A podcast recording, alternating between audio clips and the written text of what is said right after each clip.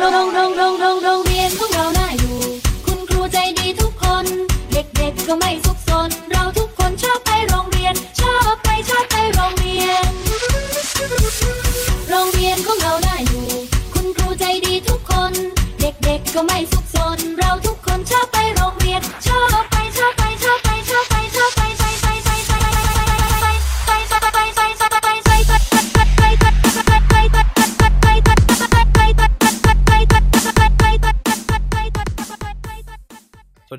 พบกับรายการเด็กสร้างชาติครับ สร้างชาติไทยไปกับเรานะครับ วันนี้คุณไม่ได้อยู่กับกายคนเดียวแล้วนะครับ วันนี้คุณอยู่กับกันนะครับ เด็กชายกัน ซึ่งก็ไม่ได้มาคนเดียวนะครับ ไม่ได้ไม่ได้เหมือนกายนะครับกายก็สายโซโล่นะฮะวันนี้เราก็ชักชวนเพื่อนฝูงมาด้วยครับ วันในวันนี้เนี่ยเดี๋ยวอ่าอะไรนะแนะนำแขกรับเชิญก่อนเลยนะครับ ก็คือ วันนี้เราอยู่กับคุณไนท์นะครับ จากรายการพูดทั้งโลก แล้วก็อยู่กับ ครูไผ่นะครับ จากรายการลงแดงแมน และก็ครูไวนะครับ สวัสดีครับอ่าสวัสดีครับสวัสดีผมครับสวัสดีครับ สวัสดีครับนะฮะก็เป็นเกียรตินะครับ ได้กลับมาอีกครั้งหนึ่งนะครับนะแล้วก็เวลากลับมาก็จะมีคุณไนท์มาด้วยตลอดเลยนะครับนะก็รู้สึกอบอุ่นนะครับนะครับผมแฟนๆอาจจะจำครูไผ่ได้จากเทปในตำนานของเราเทปหนึ่งอ่าฮะใช่ครับเป็นเทใช่ปที่อัดไปจิบไป ลงตัวมากกว่านั้นลื่นไหลนะครับลื่นไหลนะฮะครับเป็นผมเทปครับจะเป็นเพราะตำนานเอ่อฤทธิ์ของ ฤทธิ์ของสิ่งที่มันบ่มอยู่ในถังไม้โอ๊กผมเชื่อว่าอย่างนั้น ครับ ลองกลับไปฟังดูนะครับเทปนั้นสนุกดีเอาไปฟังนะครับดูครับมันโอเคมันสุดจริงแสดงว่าถ้าเกิดเชิญผมมาก็ต้องมีประเด็นเกี่ยวกับการศึกษาหรือโรงเรียนอะไรอีกแน่นอนเลยใช่ไหมฮะๆแน่นอนครับช่วงนี้เด็กสร้างชาติเนี่ยหมกมุ่นอยู่กับเด็กแล้วก็โรงเรียนมากครับ อืมคือถ้าใครฟังเด็กสร้างชาติหลังๆเนี่ยวันนี้อธิบายก่อนว่า ถ้าใครฟังเด็กสร้างชาติหลังๆเนี่ยจะเห็นว่า ผมกับกายจะหยิบประเด็นเรื่องเป็นแบบ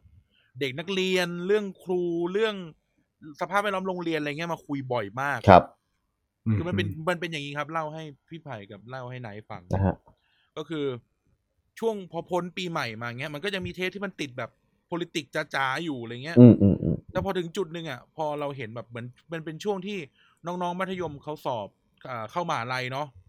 ครับก็เป็นช่วงอืมที่แบบเด็กมันมีประเด็นเกี่ยวกับเด็กเยอะเราก็เลยมารู้สึกว่า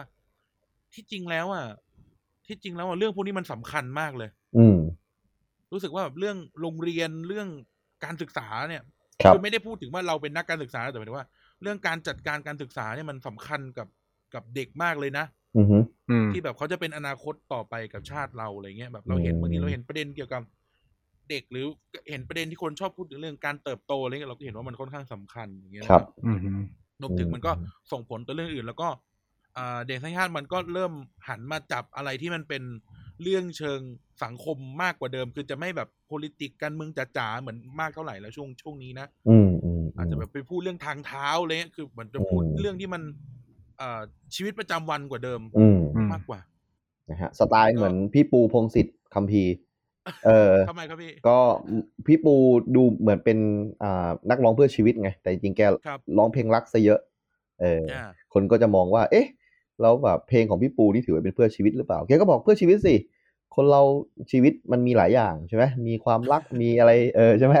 ก็ว่าอืมด้วยความที่แบบดูมันอยู่ในช่อง TPD ด้วยใช่ไหมอาจจะมองว่าเออทุกรายการเป็นรายการการเมืองหรือเปล่าใช่ไหมแต่ว่าเด็กสร้างชาติก็ดูเป็นรายการที่ พูดถึงชีวิตประจำวันพูดถึงสังคมอะไรประมาณนี้ หรือเปล่าไม่รู้เนี่ยใช่ครับเออจะมองงั้น รู้สึกว่ามันผมผมกลับมาจับเรื่องพวกนี้มากกว่าเดิมอ่าอ่าอ่าอ่านะใช่ครับเพราะว่าเรื่องการเมืองมันก็มีรายการอื่นซัพพอร์ตอ่าใช่ไหมอืมนะฮะเรียกทีนก็น่าจะหลบๆไปหน่อยครับโหเลยทีนี้ผมแฟนเลยนะฮะคืออัพอัพโหลดสองนาทีนี่คือผมกดฟังเลยนะฮะน่ากลัวแบแต่บเออผู้ไผ่โดนล้อบ่อยมากนะฮะรายการครับผมครับผมชอบชอบเลขทีนมากแบบเปิดโลกมากๆเลย แล้วก็เชื่อว่ามีกลุ่มแฟนแฟนเดนตายของเลขทีนรอคุณสองคนอยู่นะครับนะยังไงรีบกลับมาจัดให้ฟังพวกเราแก้ขัดไปก่อนก็ได้วันนี้ เด็กสร้างชาติใช่ใช่ฟังเด็กทั้งชาติแก้ขัดไปก่อนนะฮะอ่าใช่ช่วงนี้เด็กทั้งชาติก็จะออกทีอืมอืมต่อไปนี่อาจจะเชิญครูไผ่มาประจำเลยถ้าเราพูดเรื่องเด็กไปเรื่อยๆเนี่ยได้ได้ยินดีฮะสนุกดีนะครับ โทษนะครับอ่าฮะนายมึงขำเลยวะเออเปล่าขำว่าแบบ ครูเออครูภัยขนาดลงในแมนยังไม่ค่อยจะมีเวลาจัดเลยอ่าฮะช่วงช่วงนี้นี่ก็เราคุยเราคุยกันก่อนเนาะว่าแบบนะฮะผมได้เป็นแฟนครูไผ่มาตั้งแต่แรกเลยนะครับ ผมครับอืมเออ่าอท่านผู้ฟังที่แบบเพิ่งเคยฟังหรือเพิ่งเคยได้ยินชื่อครูไผ่เนี่ยครูครับไผ่นี่คือ ครูของผมคนหนึ่งเลยล่ะอืมครับจริงขอบครัคุบณครับจริงการที่แบบอ่าสามารถที่จะเออทำให้พอดแคสต์มันกลายเป็นพื้นที่ของเรื่องอื่นๆบ้างอะเออออืมครับผม ผมผมผมเคยจำได้ว่าผมมีวลีเด็ดกับครูโจอันหนึ่งอะในเทปเทปหนึ่งผมแบบว่าผมบอกครูโจว่าเราสองคนเนี่ย มาอยู่ในวงการพอดแคสต์อะเพื่อให้ทุกคนแบบมีความมั่นใจว่ามึงก็ทำได้เว้ยมึงดูกูสองคน แม่งนี่ใครจากไหนมาไม่รู้อะเออถ้าเกิดกูทำได้มึงก็ทำได้เว้ยอะไรมาเนี้ยผมแบบพยายามพูดจะถึงเนี่ยเออเราสามคนเนี่ยเออก่อกำเนิดมาจากค่ายเดียวกันด้วยนะ ใช่ใช่อืใช่มเขาจะว่าหรือเปล่าเนี่ยอ้าวก็ไม่ได้ว่าเลยนี่เออก็มันก็เป็นเรื่องที่เกิดขึ้นจริงใช่ถ้าแท็กกลับไปก็จะเจอว่าเราอยู่ที่ไหนกันนะครับใช่ครับผมต้องถือว่าเราเกิดที่นู่น แต่เรามาโตที่อื่นครับครับอะโอเคอ่าฮะนะครับ วันนี้เข้าเรื่องนะครับ เข้าเรื่องกันนิดหนึ่งโอเคนะครับก็ แต่ว่าที่จริงก็จะคุยกันตลกตลกๆแหละเพราะว่าเราก็ไม่ได้คุยกันจริงจังกันมานานละอ่าอืมครับผมใช่ครับอืมวันนี้เนี่ยเราเชิญครูไผ่ชื่อก็บอกอยู่แล้วครับว่าครูไผ่ก็ครับคืผอมครูเนี่ยครูไผ่ก็เป็นครูจริง ๆ อะอ่าเป็นครูจริงกว่ากายอีกเอาอ่าฮะครับครับ แล้วก็แล้วก็นายนายนี่รู้รู้สรรพคุณกันดีนะครับอ่าว่าเขาเป็นฝ่ายเชียร์รัฐบาลนะครัอ่าบฮะอ่าอ่าใครใครเป็นคนตั้งให้ผม มึงตั้งตัวเองนะครับ เออเออนะเอฮะอเอออะแล้วก็มีมีครูไผ่มาจริงๆซึ่งวันนี้แน่นอนครับเด็กช่างชาติก็ยังคุยเรื่องคุยเรื่อง คุยเรื่องเรื่องเกี่ยวกับเด็กเรื่องเกี่ยวกับโรงเรียนนะครับ ครับอืมก็คืออมในช่วงต้นปีที่ผ่านมาสามเดือนที่ผ่านมาเนี่ย ข่าวความรุนแรงในโรงเรียนเยอะมาก อืมอืมอืมเยอะอย่างไม่น่าเชื่อนะครับ ซึ่งก็อย่างที่กายพูดไปเทปที่แล้วนะแต่วันนี้ผม recap นิดหนึ่งว่าความรุนแรงในโรงเรียนมันเยอะอย่างไม่น่าเชื่อ ตั้งแต่ทำร้ายทำร้ายร่างกายนักเรียนเนาะครับจากโดยครูเนี่ย หรือเด็กทำร้ายกันเองมันจะมีเคสไม่รู้พี่ไผ่เห็นข่าวไหมที่เอาฉี่มาราดกันอะอืมอืมอืมอืมเออ รวมถึงที่ฮอตฮิตเนี่ยก็คือชักปืนขู่เด็กเนาะครับ ซึ่งเห็นหลายโรงเรียนมากอย่างไม่น่าเชื่อด้วยนะอืมก็นึกว่ามันอืมเป็นโรงเรียนเดียวกันเลยเงี้ยครับเออชักปืนขู่เด็กแล้วทีนี้ ผมเชื่อ ผมเชื่ออย่างนี้ ผมเชื่อส่วนตัวว่าเราสามคนก็เติบโตมาใน ในช่วงวัยการศึกในช่วงวัยประถมมัธยมที่ผ่านการโดนตีอะครับ อืม หรือผ่านการลงโทษด้วยการทำร้ายร่างกายนะพูดกันตรงๆในสถานการลงโทษด้วยการทำร้ายร่างกาย อืมอืมทีนี้เราก็เลยชวนสามคนนี้มาคุยกันว่าครัเอบอเออ ตกลงแล้วความรุนแรงในโรงเรียนเนี่ยมันคืออะไรเรารับได้ไหมหรือเราเห็นกับมันยังไง แล้วเราจะแก้ไขปัญหานี้ยังไงอืมเอ่อรวมถึงมันจะมีวลีที่ผมผมผมฝากให้กายไปทำคอนเทนต์อาที่ที่แล้วอืก็มคือ ก็คือเหมือนกับว่า เออโรงเรียนเนี่ยมันเป็นเหมือนสถานที่ที่พ่อแม่ผู้ปกครองเราพูดกันตามตรงว่า เอาเด็กเอาลูกมาฝากเลี้ยงถูกไหมครับ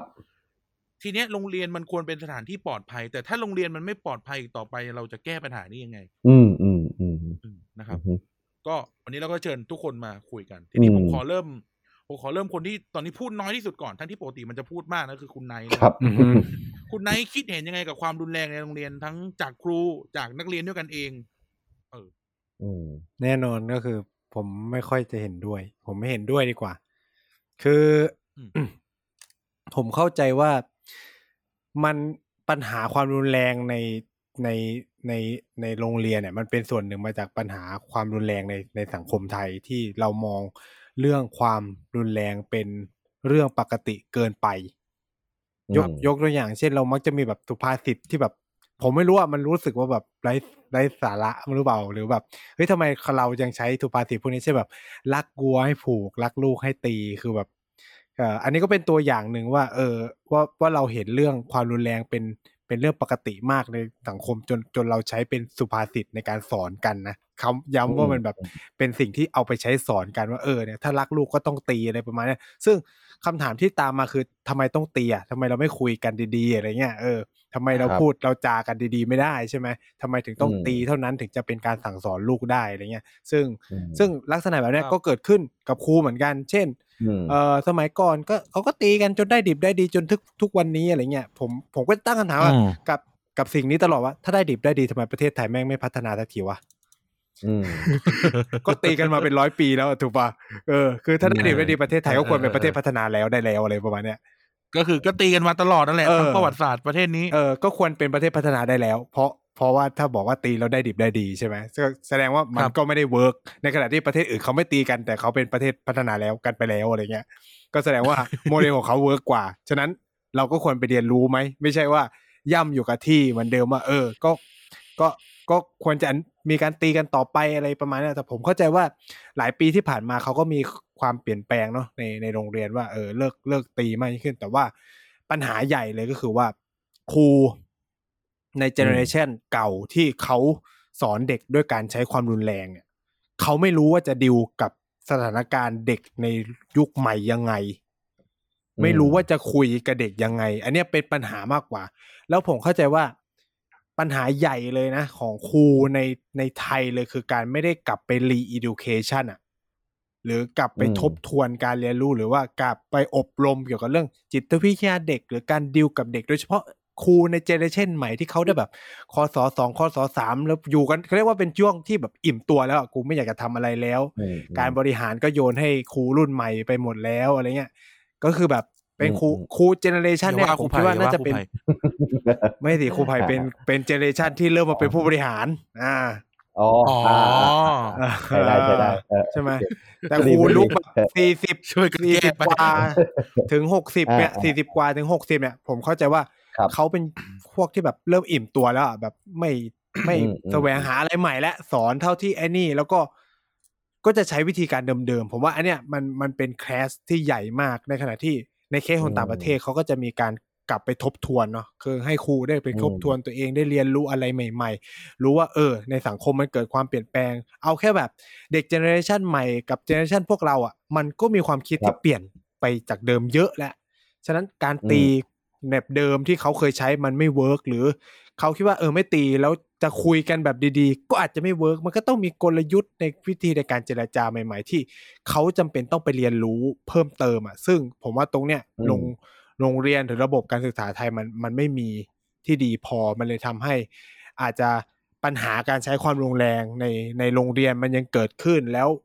หลาย ๆ คน โดยเฉพาะครูที่มีอายุ หรือโดยเฉพาะในระดับผู้บริหาร ซึ่งแน่นอนก็เป็นคนที่มีอายุเนี่ยก็เลยมองเรื่องความรุนแรงเป็นเรื่องปกติ เป็นเรื่องที่ไม่ควรถูกเปิดเผยใช่ไหมพอมีปัญหาความรุนแรงในโรงเรียนเนี่ยก็มักจะพากันปิดข่าวมากกว่าที่จะแบบเปิดมันออกมาแล้วคุยกันให้มันจริงจังเพื่อแก้ไขปัญหาร่วมกันระหว่างครูผู้ปกครองใช่ไหมแล้วก็อืมชุมชนแวดล้อมอะไรเงี้ยครับอันนี้ผมคิดว่าอือฮึอย่างแรกเลยเราต้องยืน อยู่ตรงจุดที่ว่าเฮ้ยความรุนแรงเป็นสิ่งที่ไม่ควรเกิดขึ้น ไม่ว่าจะที่ไหน ไม่ว่าจะบ้านหรือโรงเรียน หรือในสังคมใด ๆ ก็ตามอะไรเงี้ยครับ อือฮึอืมอันนี้ความคิดเห็นของผมนะอืมอ่าอ่าอะทางฝั่งครูไผ่บ้างครับคิดเห็นยังไงกับ เอาความรุนแรงที่เกิดขึ้นที่ผมที่เกิดขึ้นเต็มบ้านเต็มเมืองกันไปหมดในโรงเรียน ผมขอเป็นทนายฝ่ายครูแล้วกันนะ คือครูครูเนี่ย จะมีจะมีสิ่งหนึ่งเนี่ยที่ที่ผมจับสังเกตได้อะคุณได้คุณกันน่าจะ สังเกตเห็นก็คือว่าเขาจะไม่ค่อยโทษตัวเองเท่าไหร่อะส่วนใหญ่นะครับอ่าอย่างเช่นว่าอ่าถ้าเรามองดูปัญหาอะไรสักอย่างเนี่ยเขาก็จะมองไปรอบๆก่อนว่า เพราะว่าเอาจริงเขาคือตัวกลางนะเขาคือตัวกลางทุกอย่างเลย ตัวกลางของนโยบายรัฐก็คือครูใช่ไหมฮะเพราะว่าครับคนในกระทรวงคิดอะไรมาส่งผ่านครูส่งสู่นักเรียนใช่ไหมแม้ว่าจะเป็นสิ่งที่ไนท์บอกว่าเอ่อหรือการบอกก็คือว่าเราแบบมาเลี้ยงลูกแทนเขาอะเออ เราก็เป็นตัวกลางในการเลี้ยงลูกแทนเขาอะเพราะฉะนั้นเมื่อมีปัญหาอะไรอะครูก็จะโบยไปได้เรื่อยอะนึกออกไหมว่าแบบว่าอ่าเออก็ก็มันก็ฉันทำหน้าที่แค่ตัวกลางอะถ้าเกิดสมมติอะเธอเข้าใจนับเลยถือฉันเข้าใจเป็นเลยเนี่ยเป็นพ่อคนที่สองแม่คนที่สองก็ฉันไม่ใช่พ่อแม่คนที่หนึ่งของเธอไงนึกออกไหมแล้วอืมถ้าเกิดอืมเราพูดถึงความรุนแรงในโรงเรียนเนี่ยถ้าเราถามย้อนไปอะว่า พ่อเธออะทุบเธอหนักกว่าฉันอีก ถ้าพูดอย่างเงี้ย อ่านึกออกไหมนึกออกไหมถ้าเกิดพูดอย่างเงี้ย นี่คือนี่คือเหตุผลที่เขาอาจจะแบบมองว่า เฮ้ยเขาสามารถทำกับเด็กได้เว้ยอ่าสมมตินะสมมตินะไอ้ไอ้ไอ้อะนี่อันนี้เข้าใจอันนี้เข้าใจเราลยเราไม่ได้ข้ใจพูดว่ามันถูกนะฮะเราไม่ได้พูดว่ามันถูกอ่าแต่เราอ่าเรากำลังหาสาแต่เหตุเข้าว่าใจได้แต่เข้าใจได้ทำไมครูถึงทำโดยไม่รู้สึกผิดเลยอะนึกออกไหมเออครับ ซึ่งอืมเอ่อสิ่งหนึ่งก็คือว่า เวลาที่ผมเห็นอะ อย่างเช่นว่าอ่าอยากอยากให้ทั้งสองคนลองคิดดูอย่างนี้ว่า ถ้ามีเด็กชายไผ่นะฮะเป็นแบบเด็กมสามประมาณเนี้ยวัยกำลังแบบห้าวเลยเนี่ยนะครับ แล้วก็อยู่บ้านเนี่ย ก็คือโดนพ่อทุบตลอดเลย เพราะว่าอาจจะออกไปแว้นมอไซค์อาจจะออกแบบไปอ่าอ่าสูบบุหรี่หลังวัดอะไรแบบเนี้ยแล้วพ่อจับได้แบงค์น้อยแบงค์น้อยแบงค์น้อยอะไรประมาณนั้นก็คืออ่าก็คือส่งเทวดากลับสวรรค์ ก็คือแบบว่าโดนโดนพ่อโดนทุบอะไรว่า ก็หวังว่าการใช้ความรุนแรงจะเปลี่ยนเด็กวัยนี้ได้อะไรประมาณเนี้ยเออครูก็ทราบว่าว่าว่าเด็กคนเนี้ยโดนพ่อแบบซัดมาหนักมากเลยเนี่ยครับคำถามคือพอเขามาอยู่โรงเรียนซึ่งมารวมกับเพื่อนๆอย่างเนี้ยเออในเมื่อ วิธีที่มันได้ผลคือการใช้ความรุนแรงของเนี้ยครูก็อยากจะทำให้มันได้ผลบ้างนะฮะอ๋อครูก็อยากจะแบบกำลาบอืมให้มันอยู่ให้มันเงียบเพราะฉันจะสอนหนังสือพวกเธออะบ้างอะแล้วแบบมันมันอืมมันเริ่มมาด้วยแบบซัดใหญ่มาซะแล้วอะก็ก็ก็ด้วยด้วยหลาย ๆ อย่างอะถ้าเป็นพ่อแม่ที่พร้อมหน่อยเขาคงไม่ตีลูกอะเนาะอาจจะเป็นพ่อแม่ครับที่ใช้แรงงานแล้วมาถึงก็เห็นสภาพว่าโอ้โหกูมาเหนื่อยๆนี่ทำไมมึงทำตัวอย่างนี้วะ ไม่ทำกันบ้าน เออ ไม่ถูบ้านอืไม่สมกับที่กูเหนื่อยมาหาเงินมาส่งมึงเรียนเลยแบบเนี้ยก็เลยอะครับเต็มที่ก็บันดาลโทสะกันไปแบบเนี้ยเพราะฉะนั้นความรุนแรงเนี่ยมัน memory ในตัวเด็กอะครับ เพราะฉะนั้นถ้าเกิดสมมุติว่าเราไม่ไม่ทำด้วย solution เดิมเนี่ยเราก็ไม่สามารถที่จะหวังผลอืมแบบเดิมได้ประมาณเนี้ยเพราะฉะนั้นมีมีแค่จะแรงขึ้นหรือแรงเท่าเดิมเท่านั้นเองเอออันนี้อันนี้อันนี้ผมมองในเราเราไม่ได้พูดถึงโรงเรียนสาธิตหรือว่าโรงเรียนอ่า แบบชั้นนำของกรุงเทพนะที่โอ้สาธิตก็ตีครับ คือคือแบบว่าที่พ่อแม่แบบหรือว่าโรงเรียนแบบของไนท์ที่เป็นโรงเรียนประจำจังหวัดเลยเนี่ยเราเราพูดถึงโรงเรียนประจำอำเภอแล้วห้องท้ายๆของประจำอำเภอด้วยอะเออประมาณเนี้ยซึ่งอ่าในห้องแรกๆอะครูเขาก็ไม่ทำเด็กอะไรแบบนั้นหรอกเออในนี้เราเราอยากจะแบบหาคุยต้นต่อเลยเนี่ยเอออาจจะใช้คำอันนี้เราเราตกลงว่าเราใช้คำแบบอืมใช้คำเหมือนเราคุยกันสนุกสนุกๆว่าแบบอ่าเออเป็นห้องเกเรหน่อยอ่าอะอ่าประมาณนั้นอืประมมาณนั้นนะครับ นั่นแหละผมผมก็เลยมองมองเห็นปัญหานี้ก็ เพราะฉะนั้นเป็นไปได้ไหมที่ครูเนี่ยจะสามารถปัดปัดปัดความรับผิดชอบเนี่ย เพราะว่าอืมเออมันมันฉันเป็นแค่อ่าคนที่มารับช่วงต่อจากปัญหาที่มันมีอยู่แล้วเลยเนี่ย มองอย่างนี้ได้ไหมอืมอืมก็เออ น่าสนใจนะมุมมองพี่ไผ่น่าสนใจเออมากครับ ก็คืออมก็คือมันไม่ได้เกิดขึ้นแค่ในโรงเรียนใช้คำนี้แล้วกันอ่าฮะเออมันเกิดขึ้นในที่บ้านมาด้วยแล้ว อ่าถ้าพูดอ่าผมก็อาจจะไม่ได้เชี่ยวชาญแต่ว่าอ่าพูดในเชิงง่าย ๆ ว่า มันเป็นมันเป็นภาพจำอย่างหนึ่งของเด็กว่าอ่าถ้าจะ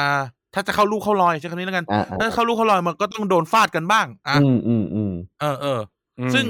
ซึ่งมันซึ่งมันก็เป็นคำที่เราก็ได้ยินกันมาตั้งแต่ตั้งแต่เกิดอะเนาะว่าแบบว่าอืมเออก็อย่างที่นายพูดอะคืออะไรนะรักก็ต้องวัวให้ก็ต้องถูกตีอะเออแล้วคุณเอไม่อตีอืม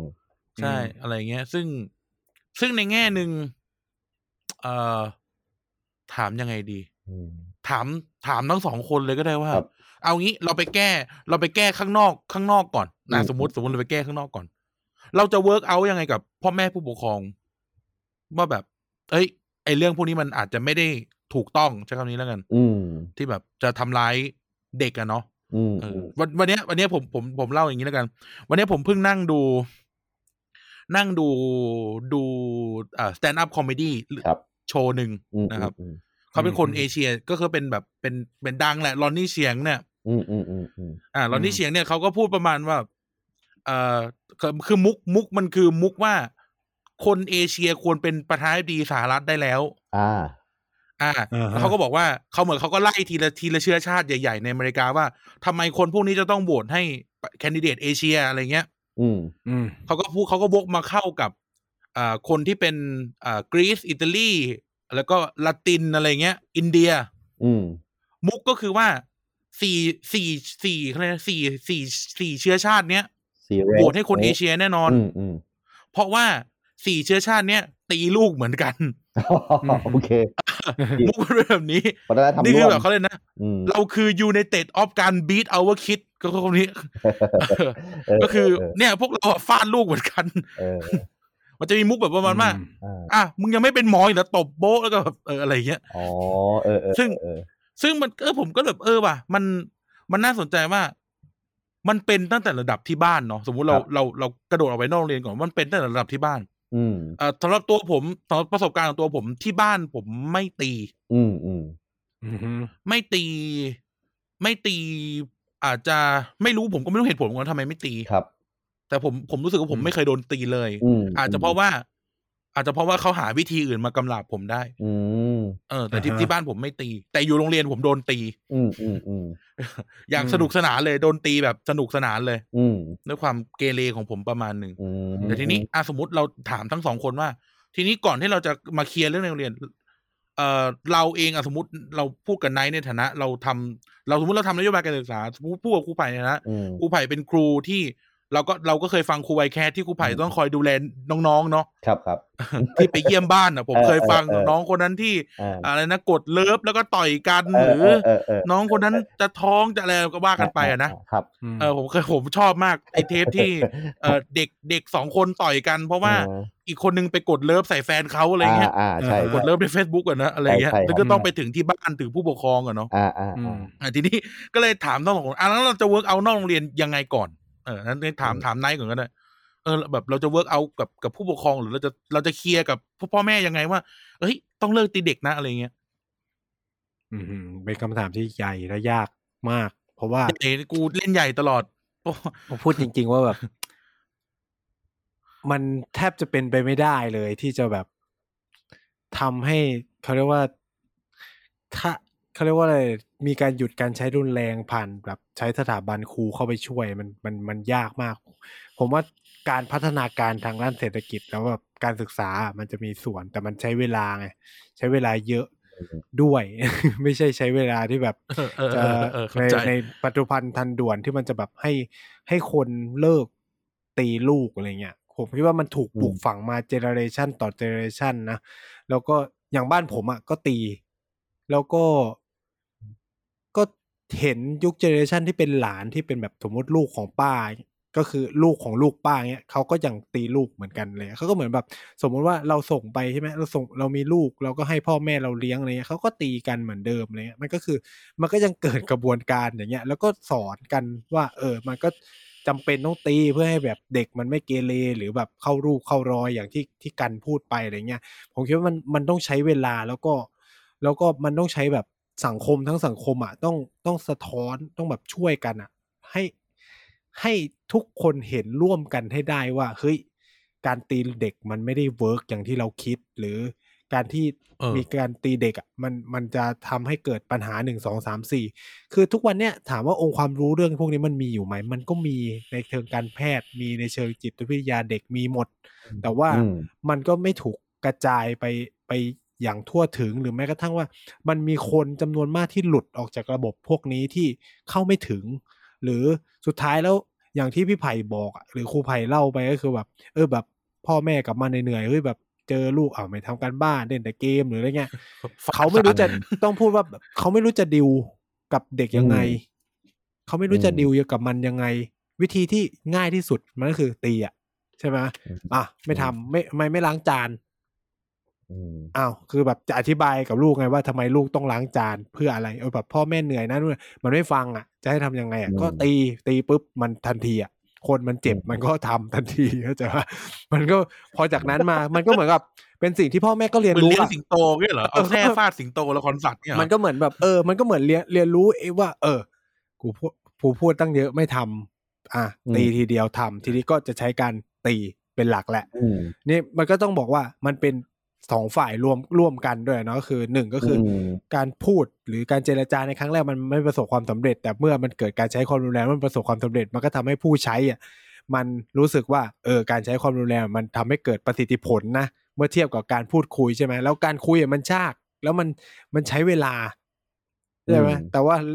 เวลาเนี้ยแบบกลับมาบ้านทำงานโรงงานมาเหนื่อยๆใช่ไหมว่าจะมาอืมคือต้องมาเสียเวลาพูดกับลูกอีกเหรออะไรเงี้ยมันก็ทำให้การใช้อืมความรุนแรงมันมันเกิดขึ้นได้ง่าย ฉะนั้นเนี่ยผมคิดว่ามันใช้เวลามากเลยแหละ ว่ากว่าเราจะเปลี่ยนอย่างอย่างที่การพูดอะมันโจ๊กว่าแบบคนเอเชียมันมันมันใช้มันมีการตีลูกเหมือนกันหมดอะไรเงี้ย ซึ่งในหลายสังคมมันก็ เออเม็กซิโกกว่าก็จะพัตีฒนาลูก อินเดียก็ตีลูกอืมอืมอืมเออ คือกูมันจะเปลี่ยนไปได้มันก็ไม่ได้เรื่องง่าย ๆ อย่างใน สังคมผมเข้าใจว่าญี่ปุ่นแต่ก่อนก็น่าจะมีการตีกัน แต่ว่า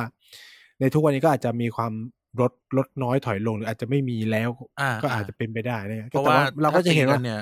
ชาวบ้านจะเสือก อืม มันก็มันก็จะเห็นว่ามันเป็นพัฒนาการของระบบเศรษฐกิจด้วยส่วนหนึ่งนะ ผมเข้าใจว่ามันเป็นส่วนสำคัญเลย ถ้าถ้าเอ่อเขาเรียกว่าสังคมมันอยู่ดีกินดี มันก็ไม่พอพอเราไม่ต้องคุยเรื่องปากท้องเราก็จะมาพูดเรื่องคุณภาพชีวิตแหละ เพื่อมันพูดถึงคุณภาพชีวิตมันก็จะมาถึงคุณภาพชีวิตเด็ก ซึ่งความรุนแรงมันมันทำให้คุณภาพชีวิตเด็กไม่ดี ผมเข้าใจว่ามันไปด้วยกันอะไรเงี้ยฉะนั้นก็ต้องพัฒนาเศรษฐกิจให้ให้คนแบบอยู่สบายมากยิ่งขึ้น แล้วก็พร้อมๆกับสอดแทรกแบบองค์ความรู้ไปในเรื่องแบบการพดุงคันเอยหรือว่าเอ่อการเลี้ยงดูเด็กเนาะโดยโดยเฉพาะอืมบทบาทของรัฐเนี่ย ผมเข้าใจมันมีกรมกิจการเด็กและเยาวชน ซึ่งทุกวันเนี้มัน ทำบทแสดงบทบาทน้อยมาก ทั้งที่เขามีอืมความสำคัญในยุคที่เด็กในประเทศไทยมันเกิดน้อยอะมันควรจะทำให้อืมเด็กที่เกิดมาทุกคนมีคุณภาพ ไม่ใช่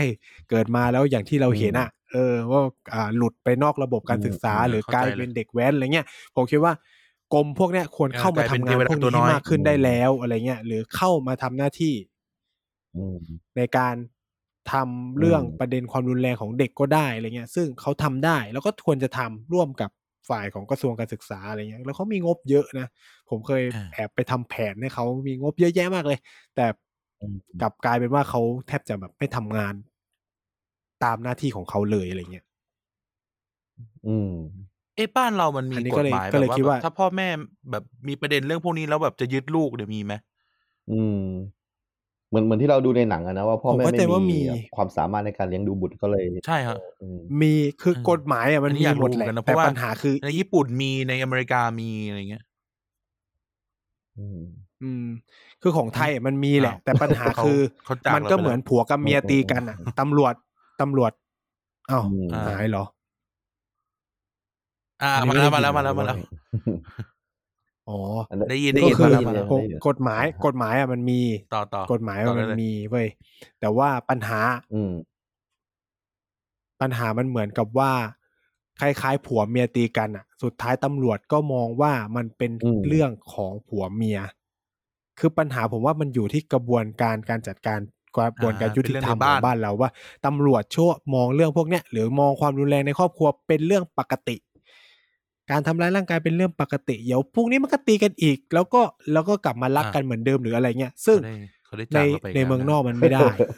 ใช่ไหมล่ะโอเคอันนี้ก็กลับมาเขาจากเขาจากเราไปยาวเลยทีเนี้ย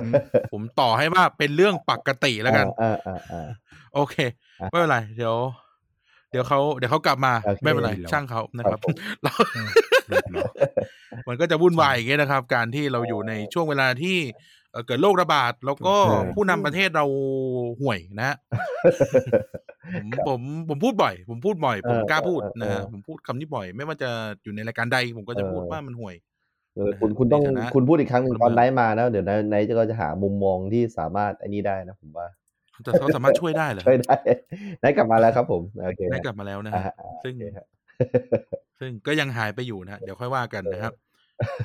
เออไม่ไม่รู้ละมึงมือไปโดนอะไรหรือเปล่าก็ไม่รู้นะครับอะต่อตะกี้ผมเพิ่งผมเพิ่งพูดว่าผู้นำประเทศเราห่วยนะฮะอืมคุณมีความเห็นยังไงบ้าง ใช่ ผมผมจะชอบทักไปหาไนท์เวลาแบบรัฐบาลทำอะไรห่วยๆครับ แล้วถามไนท์ว่าไนท์มีมุมมองแบบอะไรที่แบบมันแตกต่างไหมพี่อยากรู้เลยไนท์จะสามารถขุดเปิดมุมมองที่แตกต่างให้ผมได้แบบเออเห็นอีกมุมหนึ่งได้อืมครับโอเคอะอะตะกี้คุณพูดถึงคำว่าเป็นปกติอืมผมต่อให้คุณแล้วคุณกำลังจะพูดอะไรต่อ เป็นปกติอืมคืออะเขาคืออย่างที่เออผมผมต้องการจะสื่อก็คือประเด็นปัญหาของ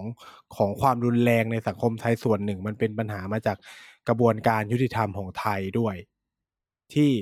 มันมองความรุนแรงเป็นอืมเรื่องปกติเกินไป อะพอสมมติแบบผัวเมียตีกันใช่ไหมอืมก็จะไม่มีการคือแบบสมมติเป็นการแจ้งอืมความเขาก็จะแบบบันทึกประจำวัน แต่มันไม่มีการดำเนินคดีต่ออะซึ่งซึ่งเอาจริงๆมันผิดนะ คืออืม ไม่ว่าจะทำร้ายเล็กๆน้อยๆมันก็ถือเป็นการทำร้ายร่างกายใช่ไหมล่ะมันก็มีความผิดตามประมวลกฎหมายโอ้ยอาญาอยู่แล้ว แต่ว่าด้วยความที่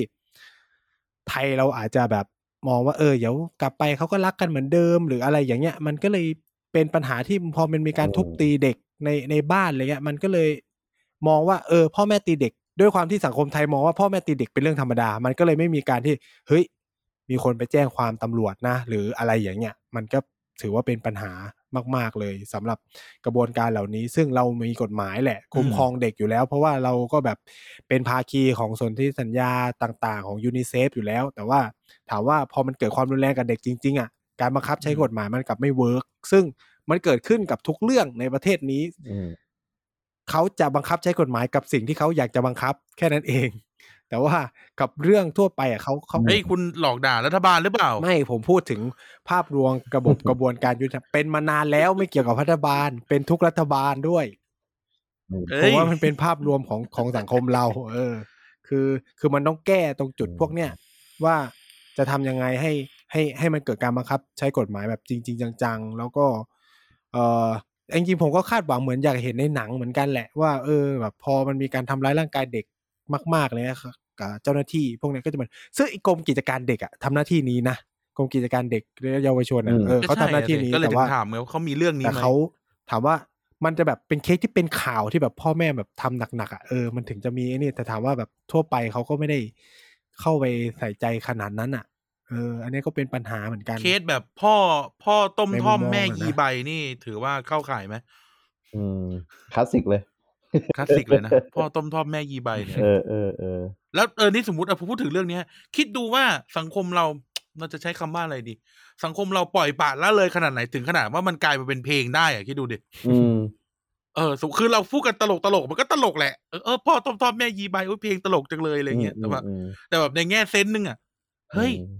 คือเอาพูดก็พูดเถอะเออเราก็ต้องยอมรับว่าเอ่อ การกินกระบะน้ำกระท่อมเนี่ยมันก็คือยาเสพติดแบบหนึ่งหรือเป็นอ่าหรือจะเรียกว่าเป็นเป็นสุรายาเมาแบบหนึ่งก็ได้อืมอืมอืมอืมซึ่งมันก็มีผลต่อการที่ลูกเต้าเรากอเราเห็นว่าเราต้มท่อมและยีใบอะไรเงี้ยนะอืมอืมอืมเออเราก็รู้สึกว่าเออในแง่หนึ่งมันไม่ตลกเลยนะเรื่องเนี้ยอืม เรากำลังทำอะไรที่ผิดต่อหน้าลูกอยู่ อืมอย่างนั้ใช่นใช่คไหรัมบเออผมก็คิดอย่างนั้นคือต่อหน้าพ่อแม่เรายังเรายังไม่กล้าทำเลยอะสมมติเออเออต่อหน้าลูก ของเราเองเราก็แบบ เออเอออะไรเงี้ยเนาะนะฮะเออเออ แล้วทุกคนก็ตแชร์เพลงนี้เป็นใความเป็นคนปไทกยติที่นายพูดมา เออ อืมอืมครับอะโอเคอ่าฮะทีนี้ถามฝั่งพี่ไผ่บ้างอะอะในการเวิร์กเอานอกโรงเรียนนะครับที่พี่ไผ่น่าจะอ่าเอ่อเป็นฟิลเอเจนต์อืมในการเอ่อถ้าผมจำไม่ผิดครูไผ่นี่เป็นครูปกครองด้วยใช่ไหมครัใช่ใช่ทุกวันนี้เป็นรองปกครองโรงเรียนใหม่ด้วยนะ โอ้โหคือใหญ่โตมากคคุรับณนี่คุณนี่มาสายสายเหี่ยวนะ คุณสายกลาโหมนะครับ คือจริง ๆ แล้วการที่ผมอยู่ฝ่ายปกครองเนี่ยมันทำให้เด็กมีความสุขนะ ผมว่าเพราะปกครองนี่คืออ่าไปไปเทไปหน้าเดียวกันเลยหน้าที่เราก็รู้อะว่าแบบต้องโหดต้องป็นเข้มไอย่างเงี้ยเหรออซึ่งทั้งสองคนก็รู้จักผมเนี่ยก็รู้อยู่แล้วว่าผมไม่ใช่เป็นคนแบบนั้นเข้าใจเลยเอเข้าอใจดีเลซึ่ยงผมว่าเหมือนกับว่าเอาการเอาผมไปอยู่ตรงนั้นเพื่อเป็น balance ให้แบบเออ โรงเรียนมันยังคงน่าก็อคืยู่อมีมี good cop bad copหน่อย เออเอออะไรประมาณนั้น ผมก็ไม่อยากเอ้ยคแต่รูไผ่ครูไผ่ผมพูดถึงเรื่องครูปกครอง ผมเออสงสัยอยู่เรื่องหนึ่งครับตลอดชีวิตคมารับนะครับ ผมสงสัยว่าหนึ่งทำไมครูปกครองต้องเป็นครูพละสองอืมทำไมครูพละต้องต้องชอบโหด อืมต้องแบบเออแม่งไม่คุยดีๆอะโทษนะครับเออครูพละแม่งไม่คุยดีๆอะแม่งเดินมาแม่งหวดเลย เออเออ เออมีมีมีมีเหตุผลของเรื่องของเรื่องนี้ไหมปรากฏการณ์นี้ในในสังคมไทย เหตุผลเพราะว่าครูปกครองต้องเป็นผู้ชาย แล้วก็ผู้ชายเรียนพละอันนี้อืมแล้วก็วัฒนธรรมของการเรียนพละเนี่ยมันก็คือนั่นแหละใช่ไหมเอ่อ จะแบบมันมันโหดโหดๆหน่อยในในใน physical education ในอ่าในมุมมองของครูพละเองนะเออไม่ใช่อะในมุมมองของทุกคนเขาจะมองว่า ที่จริงเราขาดครูโจเนาะแต่ไม่เป็นไรครูไผ่ก่อนก็ได้แบบนี้คือมันแบบนี้คือใจเลยเนี่ยเออแบบนี้อ่าคือคือใส่เต็มเลยเนี่ยเออแมนแมนแมนแมนอะแมนๆอะไรแบบเนี้ยเออกูมึงอะไรแบบเนี้ยเออมีมีมีมีอันหนึงที่ผมแบบ ไม่เคยบอกสองคนนี้ก็คือว่า เวลาผม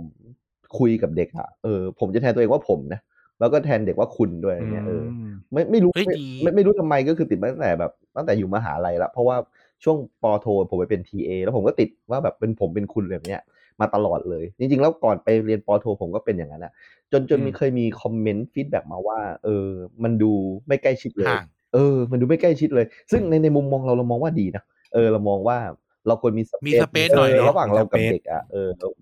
เออด้วยด้วยความที่แบบว่าเราก็ เออทำหน้าที่เราเราเราไม่อยากจะเป็นพ่อแม่คนที่สองของเขาอะเออแต่เราก็อยากให้เขาแบบเคารพเราในแบบครูอะเอออีกแบบนึงเลยอะอ่าเออไม่ต้องแบบมาทรีตเราเหมือนพ่อแม่ก็ได้ ไม่ต้องแบบมาเอาพวงมาลัยมาไหว้เรากราบตีนเราอะไรเนี่ยเออไอ้นั้นมันทำกับพ่อแม่ไปเลยเนี่ยเออซึ่งแบบกับครูพละมันคือคนละเรื่องเลยเหมือนที่ที่ที่ถามผมมาเออครูพละคือบอกไอ้เฮียไอ้สัตว์อะไรพูดแบบแบบรู้สึกว่าแบบนี้มันจริงใจอะรู้ไหมรู้สึกแล้วเป็นกันทุกโรงเรียนด้วยนะเออคือไม่เป็นแบบเป็นเป็นไทยไทยฟิโนมินอมมาก ไม่ดิ ผมว่าแม่งเป็นอาเวิร์ที่ฟิโนมินอมเทรนเออมาคือระบบเดียวครูกันพละทั่วโลกก็เป็นแบบนี้ เออเออซึ่งเออซึ่งมีอยู่คนเดียวที่ไม่เป็นคือครูโจอะประหลาดมากครูโจไม่พูดกูมึงกับเด็กนะ อันนี้ผมแบบดีเฟนต์ให้เลยแต่เป็นครูพละคนเดียวเลย คือที่ที่โรงเรียนเก่าเนี่ยนอกจากครูโจก็มีครูพละคนอื่นก็เป็นอย่างที่กันว่าแหละก็คือแบบว่าอะไรก็ไม่รู้อะเออครูมึงไอสัตว์ไอเหี้ยใส่เด็กอะไรเนี้ยมันมันไม่ถูกต้องอะผมว่า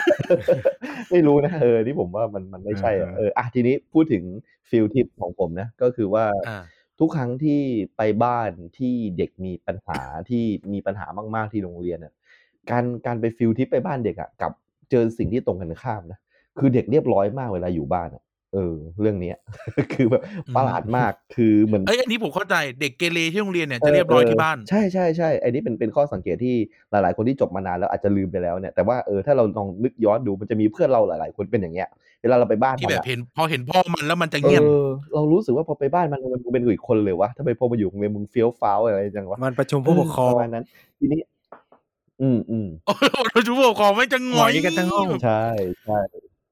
ใช่ใช่นั่นแหละ ทีนี้เวลาที่เราไปอะ เราเราเคยเจอแม้กระทั่งอย่างนี้นะ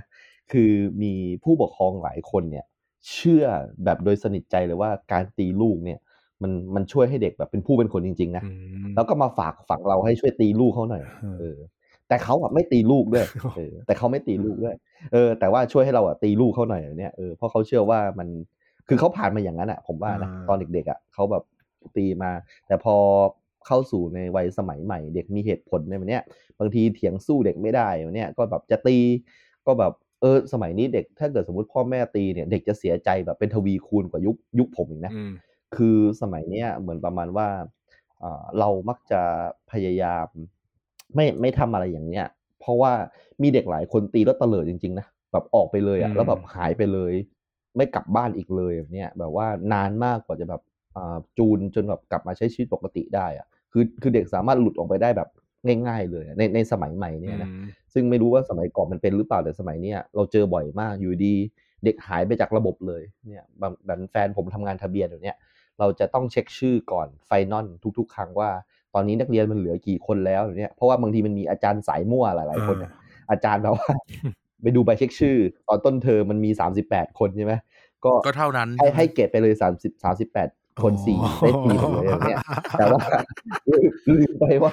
ระหว่างทางมันออกไปสองคนเลยประมาณเนี้ยเออเพราะฉะนั้นอะมันมีคนหายอะเออโรงเรียนจะซีเรียสกับเรื่องพวกนี้มาก ก็คือว่าครูที่ปรึกษาจะต้องไปตามให้ได้ว่าเป็นยังไง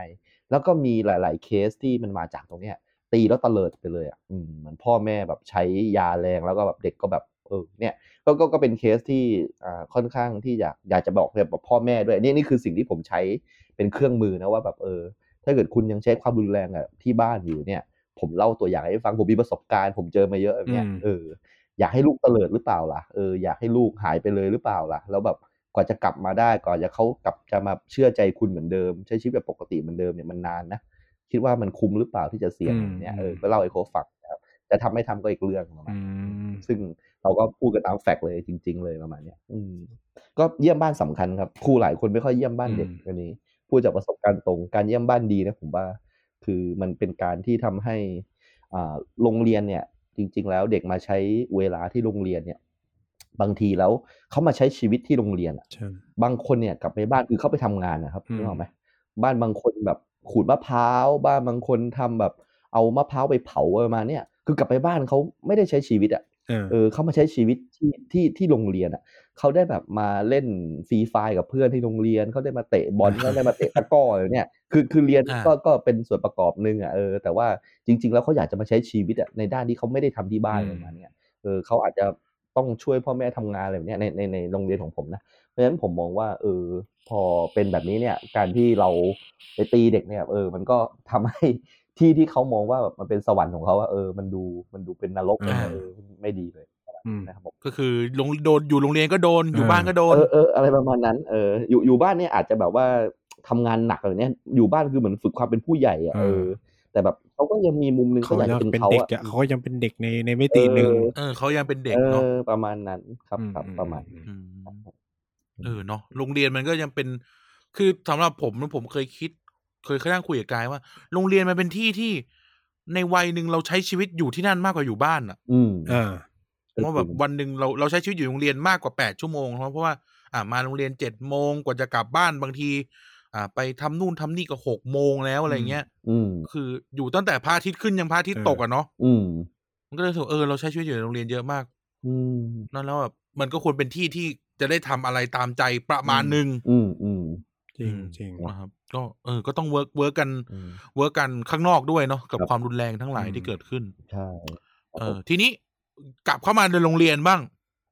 ทีนี้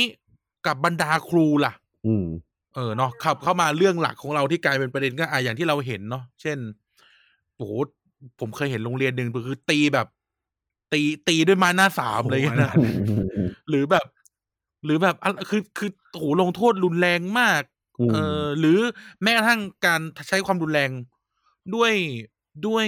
ด้วยวิธีอื่นที่มันส่งผลต่อทั้งจิตทางจิตใจบ้าง เช่นอืมอืมเอากันไกลแงะผมอืมอืมหรือเอ่อพูดจาเอ่อเขาเรียกอะไรนะไม่ดีกับเด็ก อืมอืมอืมเออ ไม่ดีกับเด็กอะไรเงี้ยคือแบบ ผมผมเคยเจอกับตัว อืมคือมันเป็นเคสอะไรที่ทำให้ผมไม่ถูกเขาสักอย่างหนึ่งอืมแต่นี่คืออาจต้องเอ็กซ์เพรสก่อนว่า ที่ครูไผ่บอกว่าแบบเออโรงเรียนสาธิตอาจจะไม่มีเนี่ยผมถึงบอกอืมผมว่ามีอืมอืมอืมก็คือเหมือนแบบ ผมไปทำอะไรถูกใจเขาไม่ถูกใจเขาสักอย่างหนึ่งแล้วครับเขาก็พูดประมาณว่าแบบ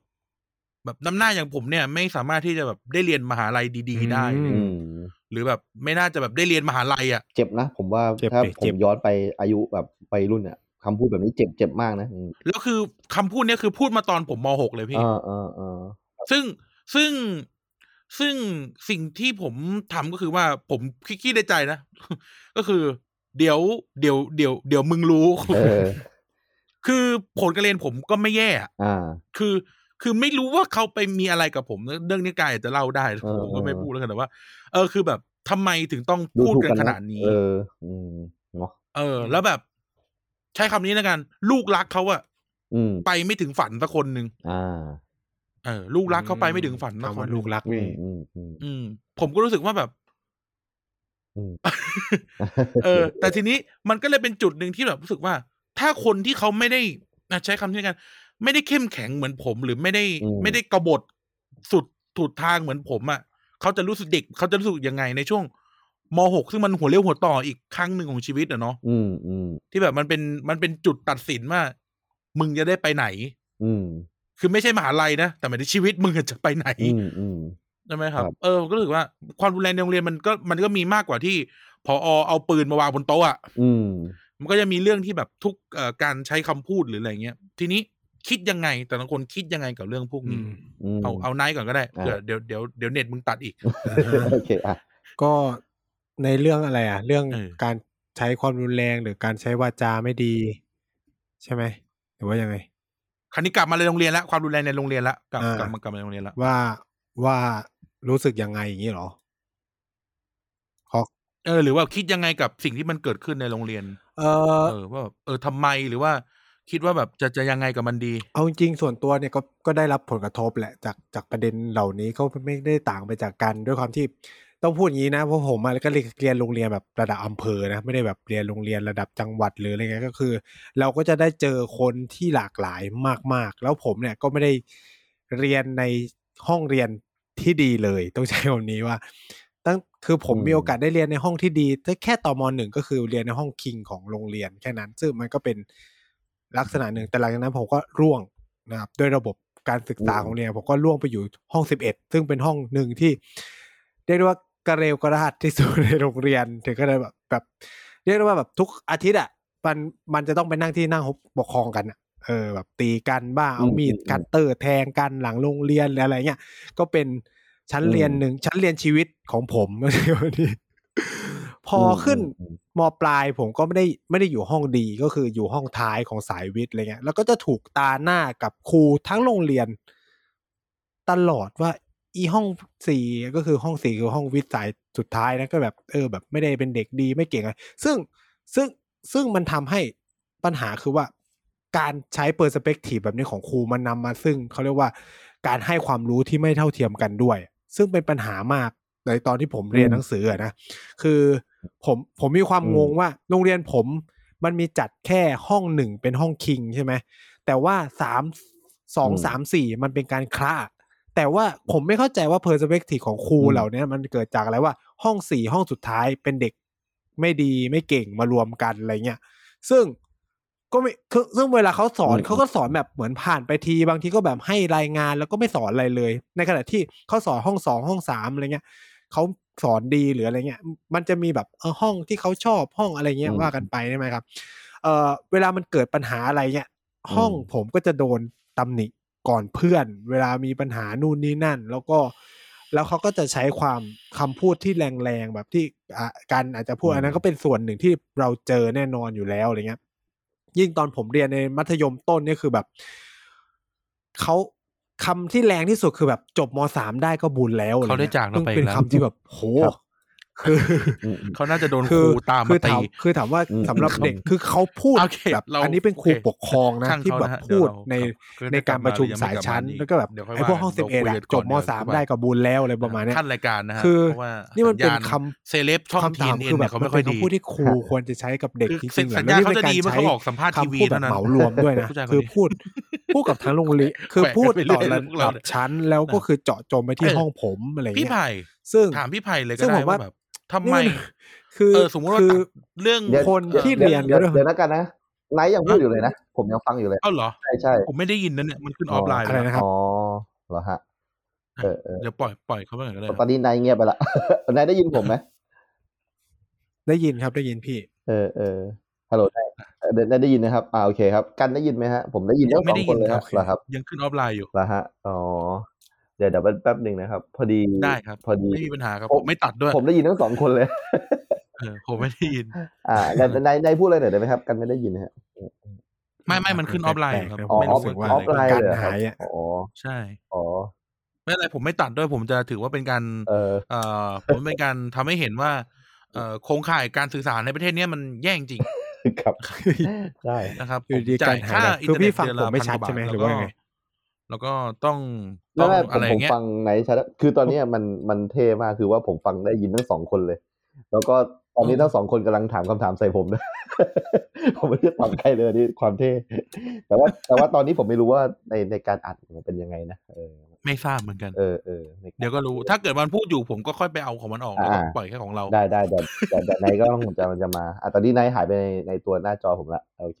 โอเค อะครับ อ่าไนท์มากลับมาแล้วสวัสดีครับอะมาแล้วฮะอืม ยังไงครับ อ่าฮะ ยังไงครับ พูดถึงไหนนั่นน่ะสิ มึงพูดถึงไหนวะ พูดถึงเรื่องครูทิ้งให้ทำรายงานถ้ากูจำไม่ผิด เออเออเออใช่สอนไม่เท่ากันห้องเออสี่สอนไม่เท่ากัน ห้องสองห้องหนึ่งก็โอ้โหคืออ่าจัดไป สอนไม่เท่ากันเมื่อกี้มึงโดนนินทาอ๋อเต็มไปหมดเลย ครับ แล้วก็ครับ คือ แต่แบบช่วงที่ผมเจอหนักที่สุดน่าจะเป็นช่วงมต้น ก็คือด้วยความที่ เราเรียนในห้องท้ายครับ แล้วคือแบบห้องผมมันก็เป็นแบบกระกระเลวกระล่าพอสมควรอืมเออมันมีวันหนึ่งที่แบบเออมันก็มีเหตุการณ์แหละก็คือแบบมันก็มีการยกพวกตีกันของนักเรียนในการแย่งชิงศึกแช่งชิงผู้หญิงกันอะไรเงี้ยอ่าซึ่งมันเป็นสงครามระหว่างห้องนู้นนนั่นก็ทำให้แบบก็เป็นเรื่องใหญ่ดังมากระดับโรงเรียนอะไรเงี้ยครูปกครองครับก็พูดอืมในการประชุมสายชั้นที่แบบ พี่เข้าใจว่าพอหลังเข้าแถวมันก็จะมีการคุยกันหัวหน้าสายชั้นใช่ก็จะมาใช่คุยใช่อะไรเงี้ยใช่ไหมครับ ก็ครูปกครองก็มาคุยก็แบบอารมณ์แบบไอ้พวกห้องสิบเอ็ดอะเรียนจบได้ก็บุญแล้วก็คือแบบ จบมสามอะนะจบมสามได้ก็บุญแล้วคือแบบ อย่าไปหวังจะไปต่ออะไรเลยไปก็ไปสร้างปัญหาคนอื่นเขาเปล่าๆอะไรประมาณเนี้ยคือเขาพูดยาวมากอืมแต่ผมจับใจความประมาณนี้ คือคำถามนี่คือแบบ มันมันเป็นสิ่งที่ครูควรจะพูดกับเด็กจริงๆเหรอมมมแล้วคำถามคือว่า คือ อย่างที่เราน่าจะรู้แหละในช่วงวัยมสามมันเป็นการลองผิดลองถูกของทุกคนอยู่แล้วมอืมใช่ไหมมันเราไม่รู้หรอกว่าในช่วงเวลานั้นมันจะเป็นไงคือ คือโอเคแหละ ผม คือผมก็เป็นช่วงที่แบบเออ ตรงนั้นก็โดดเรียนไปเล่นเกมนู่นนี่นั่น ถามว่ามสามมันเป็นจุดตัดเลยว่า เราจะเป็นลูกผีลูกคนแต่อันนี้ผมเข้าใจว่าพวกครูอะจะรู้กันดีใช่ไหมครับ แต่ว่าการพูดด้วยการตอกย้ำเนี่ยมันเหมือนกับว่าเฮ้ย ความไปได้ดีของห้องของพวกผมมันเป็นไปไม่ได้แล้วอะไรเงี้ยคือคำถามว่าถ้าเด็กทุกคนในวันนั้นคิดเป็นจริงเป็นจังแล้วไม่เรียนหนังสือต่อ เพราะว่า อืมกูไม่จำเป็นต้องเรียนแล้วเพราะว่าอันเนี้ยมันจะเกิดอะไรขึ้น คือผมเข้าใจว่าครูครูเนี่ยสร้างคนแล้วครูเนี่ย ในมิติหนึ่งก็ทำลายคนได้เหมือนกัน แต่ว่าเราไม่เคยพูดถึงประเด็นนี้อือฮึเท่าไหร่นัก แล้วประเด็นความรุนแรงในโรงเรียนคือ ก็ต้องบอกว่าตั้งแต่เรียนหนังสือมาก็ มีแค่ช่วงมปลายที่ไม่โดนตีแล้ว ผมเข้าใจว่าเป็นเพราะว่าช่วงนั้นก็คือเหมือนว่าเราเริ่มใช้เหตุเด็กเริ่มมีเหตุมีเหตุผลอืมมากขึ้นด้วยนะแต่ว่าในยุคมต้นนี่ก็เรียกได้ว่าก็โดนตีกันเป็นอืมประจำเลยนะครับ มันก็เลยคือถามว่าอย่างที่พี่ไผ่พูดอะตะเลิดก็คือตะเลิดเลย อันนี้จริงมาก ๆ ในโรงเรียนผมในยุคที่ผมเรียนเนี่ย มันก็มีเด็กจำนวนหนึ่งที่ตะเลิดไม่มาโรงเรียนเพราะอืมกลัวครูนะ ในในช่วงมต้นมีเหมือนกันก็คือเหมือนหลังจากครูตีไปเด็กก็ไม่มาอืมโรงเรียนเลยอะไรเงี้ยทำให้มันต้องมีการคุยกันหรือว่าเปลี่ยนครูอืมประจำชั้นว่าแบบไม่ให้คนนี้มาสอนหรืออะไรเงี้ยเพราะว่าเด็กก็มีความกลัวนะครับ ก็ก็มีหรือในเคสของที่บ้านอะไรเงี้ยอันนี้ผมขอเสริมจากคำถามกับการที่พี่ไผ่พูดอืมครั้งที่แล้วว่า เออ มันมันทำให้เด็กเตลิดได้ จริง ๆ อะ ในยุค generation ผมเนี้ยมันก็มีความคิดว่าเวลา พอพ่อแม่ตีแล้วเฮ้ยกูอยากอืมหนีออกจากบ้านว่ะ ตลอด แต่ด้วยความที่ผมว่าสังคมมันไม่ได้เหมือนกับสมัยเนี้ยที่มันแบบอืมเดินทางง่าย มันแบบเฮ้ยมีเพื่อนมีโซเชียลอือฮึมีเดียมีอะไรเงี้ยทำให้ความยับยั้งชั่งใจที่แบบเฮ้ยกูออกไปแล้วกูจะไปทำอะไร จะไปไหนต่ออะไรเงี้ยมันทำให้เราไม่กล้าออกจากบ้าน แต่ว่าในทุกวันเนี้ยทุกอย่างมันแบบ มีโซเชียลมีเดียมีเพื่อนออนไลน์มีนู่นนั่นหนี สามารถหนีได้หลายหลากหลายวิธีมาก มันทำให้ความคิดที่แต่ก่อนอืมมันก็มีแหละ แต่มันถูกปฏิบัติได้เลยในปัจจุบัน เพราะว่าทุกอย่างมันพร้อมมากขึ้นอะไรเงี้ย มันก็เลยเกิดขึ้นได้ ในในสมัยผมตอนเรียนมต้นมีเพื่อนอืมคนหนึ่งหนีออกจากอืมบ้านอืมเหมือนกันอะไรเงี้ย ซึ่งเกิดจากเคสแบบนี้แล้วก็เกิดจากทั้งความกดดันทั้งที่บ้าน แล้วก็ที่โรงเรียน คือเพื่อนผมคนเนี้ยอารมณ์ประมาณว่า เออมาเรียน มาเรียนก็ครับคือมาอยู่กับน้า ไม่ได้อยู่กับพ่อแม่ เพราะว่าเขาอยู่ต่างจังหวัดแล้วก็คือแบบ พ่อแม่ทุกคนก็อยากให้ลูกมาเรียนโรงเรียนดีๆอะคือมาเขาอยู่ระยอง แต่ต้องอืมมาเรียนที่อืมชลบุรีใช่ไหมครับก็มาอยู่กับน้าที่ชลบุรี แล้วก็ก็มีปัญหากับที่บ้าน แล้วพอมาโรงเรียนอะ ก็ปรากฏว่าก็เหมือนกับว่าก็เจอปัญหากับครูอีกอะไรเงี้ย ครูประจำครูประจำเขาเรียกว่าครูประจำห้องเลยก็เหมือนกับว่ามีปัญหากับเขานู่นนนั่นมันก็ทำให้ อยู่ดีๆวันหนึ่งเขาก็หายไปเลยอืมหายไปแบบติดต่อไม่ได้อะไรเงี้ย แม้กระทั่งน้าก็ไม่รู้นะครับ ก็คือ สิ่งที่เกิดขึ้นคือเขาเดินกลับบ้าน คือเดินจากโรงเรียนผมอะกลับบ้านที่ระยองแล้วก็หลงอืมทางอะไรประมาณเนี้ยนี่อืมนี่คือ นี่คือผลกระทบส่วนหนึ่งจากจากคำพูดหรือบางทีก็คือการกดดันจากทั้งทั้งบ้านแล้วก็ทางโรงเรียนที่คือผม อย่างที่พี่ไผ่บอกครูจำนวนมากเลย ไม่ได้ใส่ใจกับการไปเยี่ยมบ้านมันเลยไม่ได้เห็นว่าอืมสภาพที่เด็กเจอจริง ๆ มันเป็นไง หรือ หรือเราอืมที่เป็นเพื่อน เราก็ไม่รู้ว่าสภาพบ้านที่เพื่อนไปเจอ คือเพื่อนผมคนเนี้ยคือเรียนเก่งมากเลยนะคือแบบอืมอืมคือสอบดีนู่นนี่นั่น คือเรียนดีอะแบบมันคือแบบเตรียมสอบเตรียมทหารแล้วช่วงนั้นคือมสามสอบเตรียมทหารซึ่งอืมซึ่งแบบไปเรียนแบบพีคาเด็ดนู่นนี่นั่นแบบเต็มที่ คืออมเก่งอะ คือแบบสอบเลขก็ที่หนึ่งคือเขาเก่งมากนะครับ แต่หลังจากเกิดเหตุการณ์เนี่ยก็คือหลุดไปเลยครับ หลุดไปเลยอะพี่คือแบบอืมทุกวันนี้ก็คือแบบไปคือจำได้ว่าจบมสามคือ ผมก็ไม่ได้ทราบข่าวมารู้อีกทีคือเขาไปเกณฑ์ทหาร แล้วก็รู้ว่าแบบไปเรียนสายอาชีวะ แล้วก็ ไม่ได้ไปสอบทหารอย่างที่หวังไว้นู่นเนี่ยทุกอย่างมันเปลี่ยนไปแบบอืมพลิกหน้ามือไปหลังมือเลย จากจากเหตุการณ์นี้อันนี้ผมก็จะเป็นตัวอย่างให้เห็นแล้วกันว่าทำไมความรุนแรงหรือการใช้วาจาหรือครูในฐานะ ผู้สร้างคนก็สามารถเป็นครูที่ทำร้ายคนได้เหมือนกันอะไรเงี้ยครับ อือืมมครับ อืมเออน่าสนใจอืมอืมครูไผ่ละครับครับมองยังไงกับเรื่องที่เกิดขึ้นในโรงเรียน อืมตีเด็กเอ่อ ด่าเด็กชักคือปืนขู่เด็ก คือคืออย่างนี้ครับอ่าถ้าถ้ามามองดูเนี่ยอ่าอย่างที่นายพูดเนี่ยคือคือครบแล้ว แต่ว่าผมอยากจะมาพูดถึงแบบมุมมองของครูอะครับว่า ถ้าเกิดเราแบบลองมาย้อนจริง ๆอะว่าแบบว่าสุดท้ายแล้วอะมันเกิดจากอะไรกันแน่ที่ครูแบบว่ามาใช้ความรุนแรงกับเด็กเนาะผมผมมองได้สองเรื่องครับ ก็คือเรื่องแรกก็คือว่าครูอะสอนหน้าเบื่อครับ อันนี้อย่างแรกก่อนเลยนะครับ คือมันอาจจะเป็นเรื่องจุดเล็ก ๆ มาก ๆ เลย แต่ว่าการการสอนแบบอะไรที่มันน่าเบื่อแบบแปดชั่วโมงต่อวันเนี่ยครับ เป็นไปได้หรอว่าสมาธิคุณจะไม่หลุดเลยอะนึกออกไหมฮะเออแบบว่า เป็นวิชาน่าเบื่อน่าเบื่อ แล้วคาบสองก็น่าเบื่อน่าเบื่ออะเราอาจจะทนสองคาบแรกได้นะแต่คาบสามผมว่าไม่ไหวแล้วอะเออ มันก็ต้องหลุดเล่นหลุดอะไรแบบนี้มาใช่ไหมทีนี้พอมันเป็นอย่างนั้นอะมันก็ทำให้ เกิดบรรยากาศของห้องเรียนที่มันมันไม่โอเคเลยครับ นี่นี่คือจุดเริ่มต้นเลยนะมันเป็นจุดที่เล็กมากๆเลยอะก็คือนี่คือประเด็นแรกคือ ถ้าเกิดครูสอนไม่น่าเบื่อ แล้วทุกคนมีมีส่วนเกี่ยวข้องกับอ่าคลาสนี้มีส่วนเกี่ยวข้องกับกิจกรรมการเรียนการสอนเนี่ยไม่ไม่แบบว่าเป็นครูพูดคนเดียวกับกระดานหรือว่าไม่เป็นอะไรที่แบบครูเป็นโซโล่เดี่ยวอยู่คนเดียวเลยมาเนี่ยเออผมว่าอ่ามันอาจจะ ช่วยให้เด็กเรียนแล้วไปไปด้วยกันได้ และเด็กก็จะไม่ทำอะไรที่มันจะส่อให้ครูมันต้องหงุดหงิดอะนึกออกไหมแล้วไม่ให้ครูจะต้องลงไม้ลงมือมาตีอะไรมาหรือตะหวาดหรือตะโกนหรือว่าพูดให้เจ็บช้ำน้ำใจเนี่ย อันนั้นคืออย่างแรก อย่างที่สองผมมองว่าเด็กมันเรียนไม่รู้เรื่องครับเอออย่างเช่นวิชาผมเลยวันเนี้ยเออเด็กมันยังไงมันก็เรียนไม่รู้เรื่องอะ มันด้วยพื้นฐานที่มันมามันไม่เท่ากันเลยเนี่ยอย่างเช่นผมมาเจอเด็กม .4 แล้วเนี่ยเออ คำถามก็คือว่าถ้ามันเริ่มผิดพลาดแต่ป .3 เนี่ย ตั้งแต่บวกลบเลขเลยอะเออ ตั้งแต่แบบแม่สุดคูณเลยเนี่ย ผมไปแก้ยังไงวะนึกออกไหมผมไม่มีทางแก้ได้แล้วว่าเออ คือแบบมันอืมสะสมอะแล้วแบบอ่าด้วยด้วยด้วยระบบของโรงเรียนที่มันไม่เหมือนกันด้วย เราเราก็ไม่ทราบว่าสุดท้ายแล้ว เออ มันมันพลาดตรงไหนเนี่ย เราก็ไม่รู้จะเริ่มจะลื้อยังไง ถ้าจะลื้อคนนี้คนเดียวแล้วคนอื่นล่ะอันเนี้ยอืมที่เขาแบบกำลังไปได้สวยกำลังแบบกำลังฟินกำลังสนุกอะไรแบบเนี้ยเออ ซึ่งพอพอมันมาจากการที่เด็กอืมมันเรียนไม่รู้เรื่องเนี่ยมันก็ไม่อยากเรียนอะไรเนี่ย ซึ่งซึ่งนี่เราเราพูดได้แค่บริบทโรงเรียนนะอืมก็คือว่าสุดท้ายแล้ว การเรียนมันล้มเหลว ก็เพราะครูสอนไม่ดีกับเด็กเรียนไม่รู้เรื่องเนี่ย มันก็เลยเกิดอ่าพฤติกรรมที่ไม่พึงประสงค์เกิดขึ้น อย่างเช่นว่าอะโอเค เด็กหลายคนก็เริ่มหยิบโทรศัพท์มือถือขึ้นมาเล่น ระหว่างที่ครูสอน เพราะว่ามันมันไม่ดีมันแบบมันมันไม่รู้เรื่องเลยไม่รู้จะนั่งเรียนต่อไปทำไมเนี่ยซึ่งเอ่อสมัยนี้มันก็มีอะไรที่อยู่มือในมือถือเนี่ยตลอดเวลาอย่างอย่างเช่นแบบเด็กวางมือถือไปสักห้านาทีขึ้นมาใหม่เนี่ยเหมือนโลกใหม่เลยในหน้าฟีดมันแบบเต็มอะไรเป็นเต็มไปหมดเลยเห็นไหม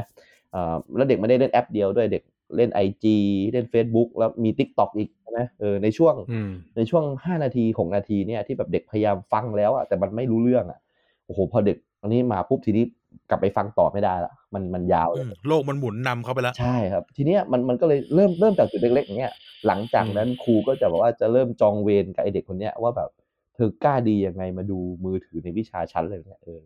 แล้วมันก็จะแบบอ่าไปเรื่อยๆไปเรื่อยๆ เกิดความสะสมครูอย่าวีนเออคือ คือคือในครั้งแรกอะเออครูอาจจะแบบพอมีจิตวิทยาที่เคยเรียนมาในตอนเป็นนักศึกษาวิชาชีพครูเนี่ยอะโอเค เราจะต้องแบบพยายามหาเด็กนะให้ดึงกับเขามาให้ได้ แต่พอมันโดนบ่อยๆอะครูมันก็มีหัวใจนะแบบว่านิดนิดยังไม่ทันจะเริ่มสอนเลยเธอเอามือถือขึ้นมานั่งเล่นแล้วเหรออะไรแบบเนี้ยเออยังแบบยังไม่เธอยังไม่ทันได้จะสัมผัสถึงความไม่รู้เรื่องเลยอะเธอก็ซัดเลยเหรออะไรแบบเนี้ยเออมันก็เลยแบบเปิดเป็นความที่แบบว่า ครูเขาก็มีลิมิตประมาณหนึ่งอะที่แบบว่า เพราะฉะนั้นอะผมผมก็ไม่รู้จะแก้ยังไงอะกับอืมการที่แบบว่า เพราะเพราะนี่คือจุดเริ่มต้นจริงๆ คือมันไม่มีครูคนไหนแบบ แบบผมผมว่านะถ้าแบบมันไม่ใช่โรคจิตอะไรขนาดนั้นอะที่แบบอยู่ดีเข้าไปตีเด็กโดยไม่มีเหตุผลอะเออเหตุผลมันมีอะผมว่าแต่ว่าเหตุผลอะส่วนใหญ่มันก็มาจากการที่นี่แหละ ผมว่าเด็กเรียนไม่รู้เรื่องนี่แหละเพราะฉะนั้นถ้าเกิดสมมติจะดีมากเลยถ้าวันหนึ่งอะเด็กมันเรียนรู้เรื่องได้แล้วเนี่ยเออแล้วปัญหาเนี่ยผมว่ามันจะค่อย ๆ เบาลงเบาลง ทีนี้ปัญหามันอาจจะเป็นแบบอีกทางหนึ่งเลยก็ได้ ก็คือทุกคนมีความรู้สึกว่าทำไมครูสอนช้าจังอย่างเงี้ยก็จะเอามือถือเข้ามานั่งเล่นรอครูว่าแบบเอออืมเมื่อไหร่จะถึงถึงจุดที่ผมจะคอนติเนียได้สักทีแบบเนี้ยเออมันช้ามากเลยเนี่ยเออซึ่งซึ่งในอนาคตอาจจะเป็นอย่างนั้นนะแต่แต่ทุกวันนี้มันไม่ใช่ไงเออทุกวันนี้ก็คือว่าครูก็พยายามจะพยุงห้องที่มันหลากหลายเกินไปอะ ให้มันมันไปด้วยกันได้ มีคติประจำใจว่าจะไม่ทิ้งใครไว้ข้างหลังอะไรแบบเนี้ยอืมก็คืออ่าจะพาทุกคนไปแบบเนี้ยเออมันก็ไม่สามารถจะทำได้จริงอืมๆแล้วแบบด้วยความพยายามตรงเนี้ยครูพยายามนะครับ ที่แบบจะให้ทุกคนแบบมันผ่านแล้วเนี่ยเพราะติดศูนย์มีครูมีความผิดนะฮะให้เด็กติดศูนย์อ้าวเหรอติดลูกจริงเหรอพี่จริง ๆ ครับ มีเออมีโรงเรียนที่สมุทรปราการโดนฟ้องครับโดนฟ้องคือเขาเขาว่าให้ลูกเขาติดศูนย์เงี้ยเหรอใช่เขาจะขึ้นไปมสามแล้วเหมือนประมาณว่าเขาฟ้องตรงที่ว่ามันมีมันมีนัยยะสำคัญตรงที่ว่ามสามเขาจะไปต่อที่ที่ใหม่ที่ดีแล้วอะจะได้อยู่แล้วอะแต่ว่าอ่าติดอ่าศูนย์แล้วก็สมมุติว่าผมอะนัดแก้ศูนย์วันที่ยี่แปดช่วงบ่ายวันเนี้ย อืมครับ แล้วแล้วแบบว่าในช่วงบ่ายมันกว้างมากอ่าอาจจะเป็นแบบสี่ชั่วโมงในช่วงบ่ายเนี่ยครูคนนี้เกิดหายไปชั่วโมงที่สามเนี่ยมันมารอเด็กแล้วสองชั่วโมงเด็กไม่มาเนี่ยเออ เด็กมาชั่วโมงที่สามแล้วไม่เจอครูอะครับเขาฟ้องเลยนะฮะเออโรงอืมโรงเรียนเดือดร้อนเลยครับเสียเสียแบบอ๋อโอ้โหแบบฟ้องแบบฟ้องศาลปกครองเลยแบบเนี้ยอะเป็นเรื่องอะเป็นเรื่องเป็นราวใช่ใช่ซึ่งนิทานเรื่องเนี้ยถูกเล่าต่อทุกๆ ครั้งเวลาประชุมครูอะครับ ว่า ของผมนี่คือติดศูนย์นี่คือใช่ไอ้ใช่ห่ากูจะลอกใครให้กูผ่านมาเนี่ยเออเออแต่ว่าในมุมมองครูเนี่ยเขาก็ไม่อยากให้เด็กติดศูนย์นะครับในครูยุคใหม่นะเพราะว่ามันเนี่ยเราเราอ่าเราได้เห็นประสบการณ์ว่าเออมันมีมันมีการ เออโตหนึ่งเออไว้โต้ให้กจลับบจบมาแบบใช่ไหมนี้ด้วยแบบเนี้ยเออระวังนะก็คือว่าคุณอาจจะคือเดี๋ยวนี้หวังมันก็เนาะเออคุณอาจจะหวังดีอยากจะดัดสันดานเด็กอะไรเนี่ยแต่แบบเออ ระวังไว้ด้วย เออทำได้แต่ว่าระวังไว้ด้วยว่า มันมีเคสอย่างนี้เกิดขึ้นจริงๆแบบเนี้ยเออ แล้วอีกอีกคำหนึ่งอะเออล่าสุดที่ผมประชุมผู้ปกครองเนี่ยพอผมเนี่ยผมค่อนข้างจะเอ่อนับถือแกันนะคือแกเนี่ยเอาเด็กนักเรียนมสามมหกอืมเนี่ยมากางดูในที่ประชุมเลยฉายผ่านแบบโอเวอร์เฮดเลย แล้วก็บอกว่าเนี่ยสามทับสามมีใครไม่จบบ้างสามทับสี่มีใครไม่จบบ้าง คือมันจะเหมือนจะเหมือนเคสไอ้นั่นแหะเหมือนเคสที่เราคุยกันตะกี้อะครับว่าเด็กมสามมันต้องใช้เกรดเพื่อจะจบแบบเนี้ย อืมอ่าแล้วแล้วหรือเกรดที่จะเลือกห้องใช่ตอนมสี่แล้วก็เขาก็นั่งเจาะไปทีละคนเลย ในที่ประชุมนะย้ำว่าในที่ประชุมนะ ซึ่งผมอะอาจจะไม่เกี่ยวข้องอะไรกับอืมการไม่จบของเด็กมสามคนนี้นะแต่ต้องมานั่งฟังอยู่ด้วยอะแล้วผมมีความรู้สึกว่าเอเคอ่าถูกต้องกว่าที่เราต้องนั่งฟังอยู่ด้วยอะเพราะว่าเขามานั่งเจาะเลยอ่าอย่างเช่น ตกภาษาอังกฤษตอนมสองเขาก็ถามในที่ประชุมเลยเลยว่าภาษาอังกฤษมสองใครสอนเลยเนี่ย อืมทำไมเด็กถึงยังไม่ผ่านเลยเนี่ย อะถ้าเราฟังโอ้โหตอนนี้นั่งเช็คเนี่ยเหรอพี่ใช่นั่งเช็คอย่างนี้เลย ท่ามกลางที่ประชุมที่ทุกคนเอออยากจะรู้เหตุผลอะว่าทำไมคุณถึงไม่ให้เด็กคนนี้ผ่านเลยประมาณเนี้ยอ่ามันก็จะมีเหตุผลมาว่าอ๋อนี่ก็นัดแล้วไม่ยอมมาแก้ไม่ยอมมาซ่อมเนี่ยโทรไปหาผู้ปกครองผู้ปกครองก็สัญญาแล้ว แต่เขาก็ไม่มาอะไรประมาณเนี้ยเราเราจะได้เห็นตรงเนี้ยเออสุดท้ายแล้วทุกคนมีเหตุผลหมดว่าทำไมเด็กมันถึงอืมไม่จบเลยเนี่ยเหมือนทุกคนก็เตรียมเหตุผลมาอธิบายประมาณนี้แหละ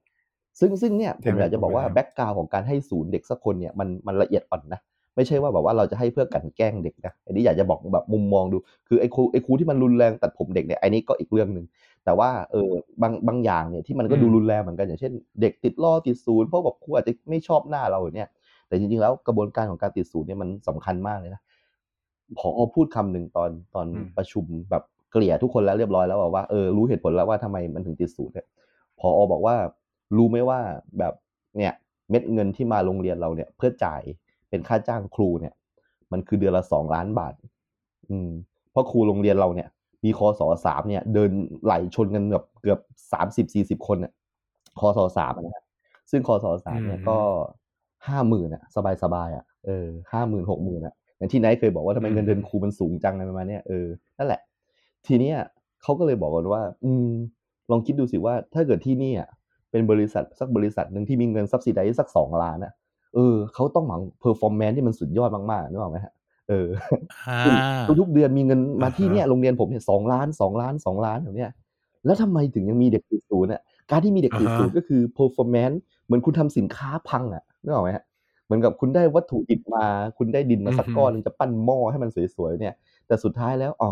ต่อจะส่งออกใส่ลังอะทำไมหม้อนี้แตกแตกแตกแตกแตกแตกแบบคิดเป็นแบบ สิบห้าเปอร์เซ็นที่มันแตกตรงเนี้ยอือฮึจากแบบแปดสิบห้าเปอร์เซ็นที่มันขายได้ประมาณเนี้ยเออคือคือเขามองอย่างนั้นอะคือผมมองว่าเออว่ะจริงด้วยว่ะเราไม่เคยมองอย่างนี้เลย เรามองในมุมครูอะเราก็บอกว่าสูตรมันคือการดัดนิสัยเด็กนะแต่มันดัดได้จริงเหรอวะเออผมก็นั่งคิดนะแบบว่าสุดท้ายแล้วเด็กเด็กที่มันได้สูตรเนี่ยมันมันได้คิดได้จากตรงนี้หรือเปล่าเนี่ย แล้วครูอะพยายามเต็มที่หรือยังที่แบบจะช่วยให้เด็กแบบกลับมาเรียนกลับมาตั้งใจอะไรเนี่ยครับเพราะฉะนั้นเนี่ยผมผมมองว่าสุดท้ายแล้วอือฮะนี่คือปลายทาง แล้วระหว่างทางมันก็คงจะมีการตีกันนะนึกออกไหมว่าแบบทำไมเธอไม่ทำงานทำไมเธอไม่ส่งงานฉันเนี่ยความรุนแรงมันอยู่ระหว่างเนี้ยเออระหว่าง process ที่ผมอืมกำลังพูดเนี่ยจากจุดที่เรียนไม่รู้เรื่องจนสุดท้ายเด็กไม่จบอะระหว่างทางคือการตีการทำโทษการใช้ความรุนแรงทั้งหลายอะซึ่งซึ่งผมกำลังมองว่ามันคืออา process ที่มีเหตุและผลเนี่ยไอไอการตีการทำโทษเนี่ย ซึ่งซึ่งมีมีเหตุและผลเนี่ยคือเรากำลังคุยว่ามันไม่ถูกต้องนะ คือเหตุและผลกับความถูกต้องคนละเรื่ออ่างคือเราเราเออหาเราหาต้นทางปลายทางมันเจอนะ ใช่ใช่แต่ว่าระหว่างทางเนี่ยทำไมครูถึงตีเด็กเนี่ยอืมก็เพราะไอ้กับกระบวนการพวกเนี้ยครูก็ถูกกดดันมาจากพอเหมือนกันว่า คุณคศสามนะ คุณเงินเดือนเท่าไหร่ คุณปล่อยเด็กติดศูนย์ไม่ได้นะ แต่ครูก็บอกว่า เออ แต่ว่าฉันก็อ่าพยายามเต็มที่แล้วนะเออฉันก็สอนอย่างเต็มที่แล้วก็แบบว่าคอยตามคอยทวงงานแต่เด็กก็ไม่มา แล้วแบบว่าเนี่ยบางทีอ่าแน่นอนมันก็ต้องแบบโกรธจนหลุดเนี่ยนะแล้วก็ตีเด็กไปเนี่ยอืมเนี่ยผมก็มองว่าเนี่ยมันมันมีกระบวนการประมาณเนี้ยอืมทุกคนว่าไงอะนั่นแหละ ผมผมเห็นภาพเลยนะอืมอืมอืมอืมคือผมเห็นภาพในในระดับระดับครูเลยนะครับว่าแบบ เออ โอเค ทีนี้เข้าใจเข้าใจคนเป็นครูแล้วอืมอืมว่าว่ามันมันก็อ่าเป็นแบบนี้แหละ อืมอือืมมก็คือ ก็คือ ไม่คือไม่ได้บอกว่าถูกหรือผิดนะครับอือฮึแต่หมายถึงว่า เราเข้าใจแล้วเราว่า ในเซนส์ของของคนที่เป็นครูอะคนที่อยู่ตรงนั้นเนี่ย อืมเออเขารู้สึกยังไง หรือเขาเขาเห็นอะไร หรือเขามองตรงนั้นแบบนั้นเพราะอะไรอะไรเงี้ยเขาจะเข้าใจแล้วอืมอืมอืมอืมอะทีนี้ เออยากเลยเออไม่ไม่ไม่ผมกำลังคิดว่า ผมกำลังคิดว่าผมจะสลับคำถามยังไงดีเออเออเออเออเออคือที่จริงอะผมมีผมมีคำถามจะถามต่อแต่ผมเจอเรื่องนี้แล้วผมก็เลยอยากถามเหมือนกันว่าอืมอืมเออ พอจะมีโซลูชันไหมถามคำนี้ก่อนเนอะเอ้ยไม่เอาเดี๋ยวายังไม่ถามคำนี้ ถามเรื่องนี้ก่อนอืมคือมันเป็นเรื่องเป็นประเด็นหลักของเราแล้วแหละคือว่า แต่แต่แต่ไอเรื่องที่เกิดขึ้นอย่างเช่นเอ่อครูชักปืนเนี่ยอืมพี่อืมหรือไนท์คิดว่าอะไรทำให้เขาไปถึงจุดนั้น แล้วก็อืมเราจะแก้ปัญหาตรงนี้ยังไงก่อนโอ้คืออันเนี้ยมันมันไม่มันไม่ใช่เรื่องอืมมันไม่ใช่เรื่องแบบเด็ก ตกอืมเด็กศูนย์หรือมมหรืออะไรแล้วอะอันนี้คือมันผมว่ามันเกินไปกว่าใช่แบบใช่การติการใครนะไม่ตบไม่ตีจะดีได้อย่างไร ผมว่าอืมมันไม่ใช่ตบด้วยปืนอะ อืมอืมเออ อันเนี้ยอันเนี้ยสองคนที่คิดอืมยังไง อันนี้ผมว่าไม่ได้อยู่ในปรัชญาอะไรใด ๆ ที่เราคุยกันตะกี้แล้วอันนี้คือ มาจากมาจากเออบุคลิกส่วนตัวแล้วเอาเอาไนท์ก่อนผมอยากฟังไนท์ว่าไนท์ว่าเออ จริงๆ ผมว่าเรื่องเนี้ยก็คือจริงๆพี่เปิดพี่ไผ่อะเอ่อครูไผ่อะเกินไปแล้วแหละว่ามันมันมันต้องแยกออกจากประเด็นก่อนอันนี้ที่ที่ที่ครูไผ่เขาอืมอธิบายนะคือไอไอก่อนนั้นเนี่ยคือผมผมว่ามันเข้าใจได้กับประเด็นเรื่องว่าเออ การให้ศูนย์ให้อะไรเงี้ยมันบางทีมันไม่ได้เป็นการกลันแกล้งหรอกเออก็คือครูบางคนก็อยากจะแบบ เออคือคือ performance เด็กมันไม่ถึงจริงจะให้ผ่านไปได้ยังไง คือผมว่าอันเนี้ยอืมอืมอืมเป็นปัญหานะเหมือนกันเช่นแบบ การ คือไม่รู้สิคือปรัชญาการศึกษาของแต่ละที่มันมันไม่รู้สมัยก่อนสมัยยุค ผมมันยังมีระบบที่เรียกว่าซ้ำชั้นอยู่ แต่เดี๋ยวนี้มันมันไม่มีแล้วอะไรเงี้ย ซึ่งโอเค แต่ละคนมันอธิบายไม่เหมือนกันว่า เออเด็กมันมัน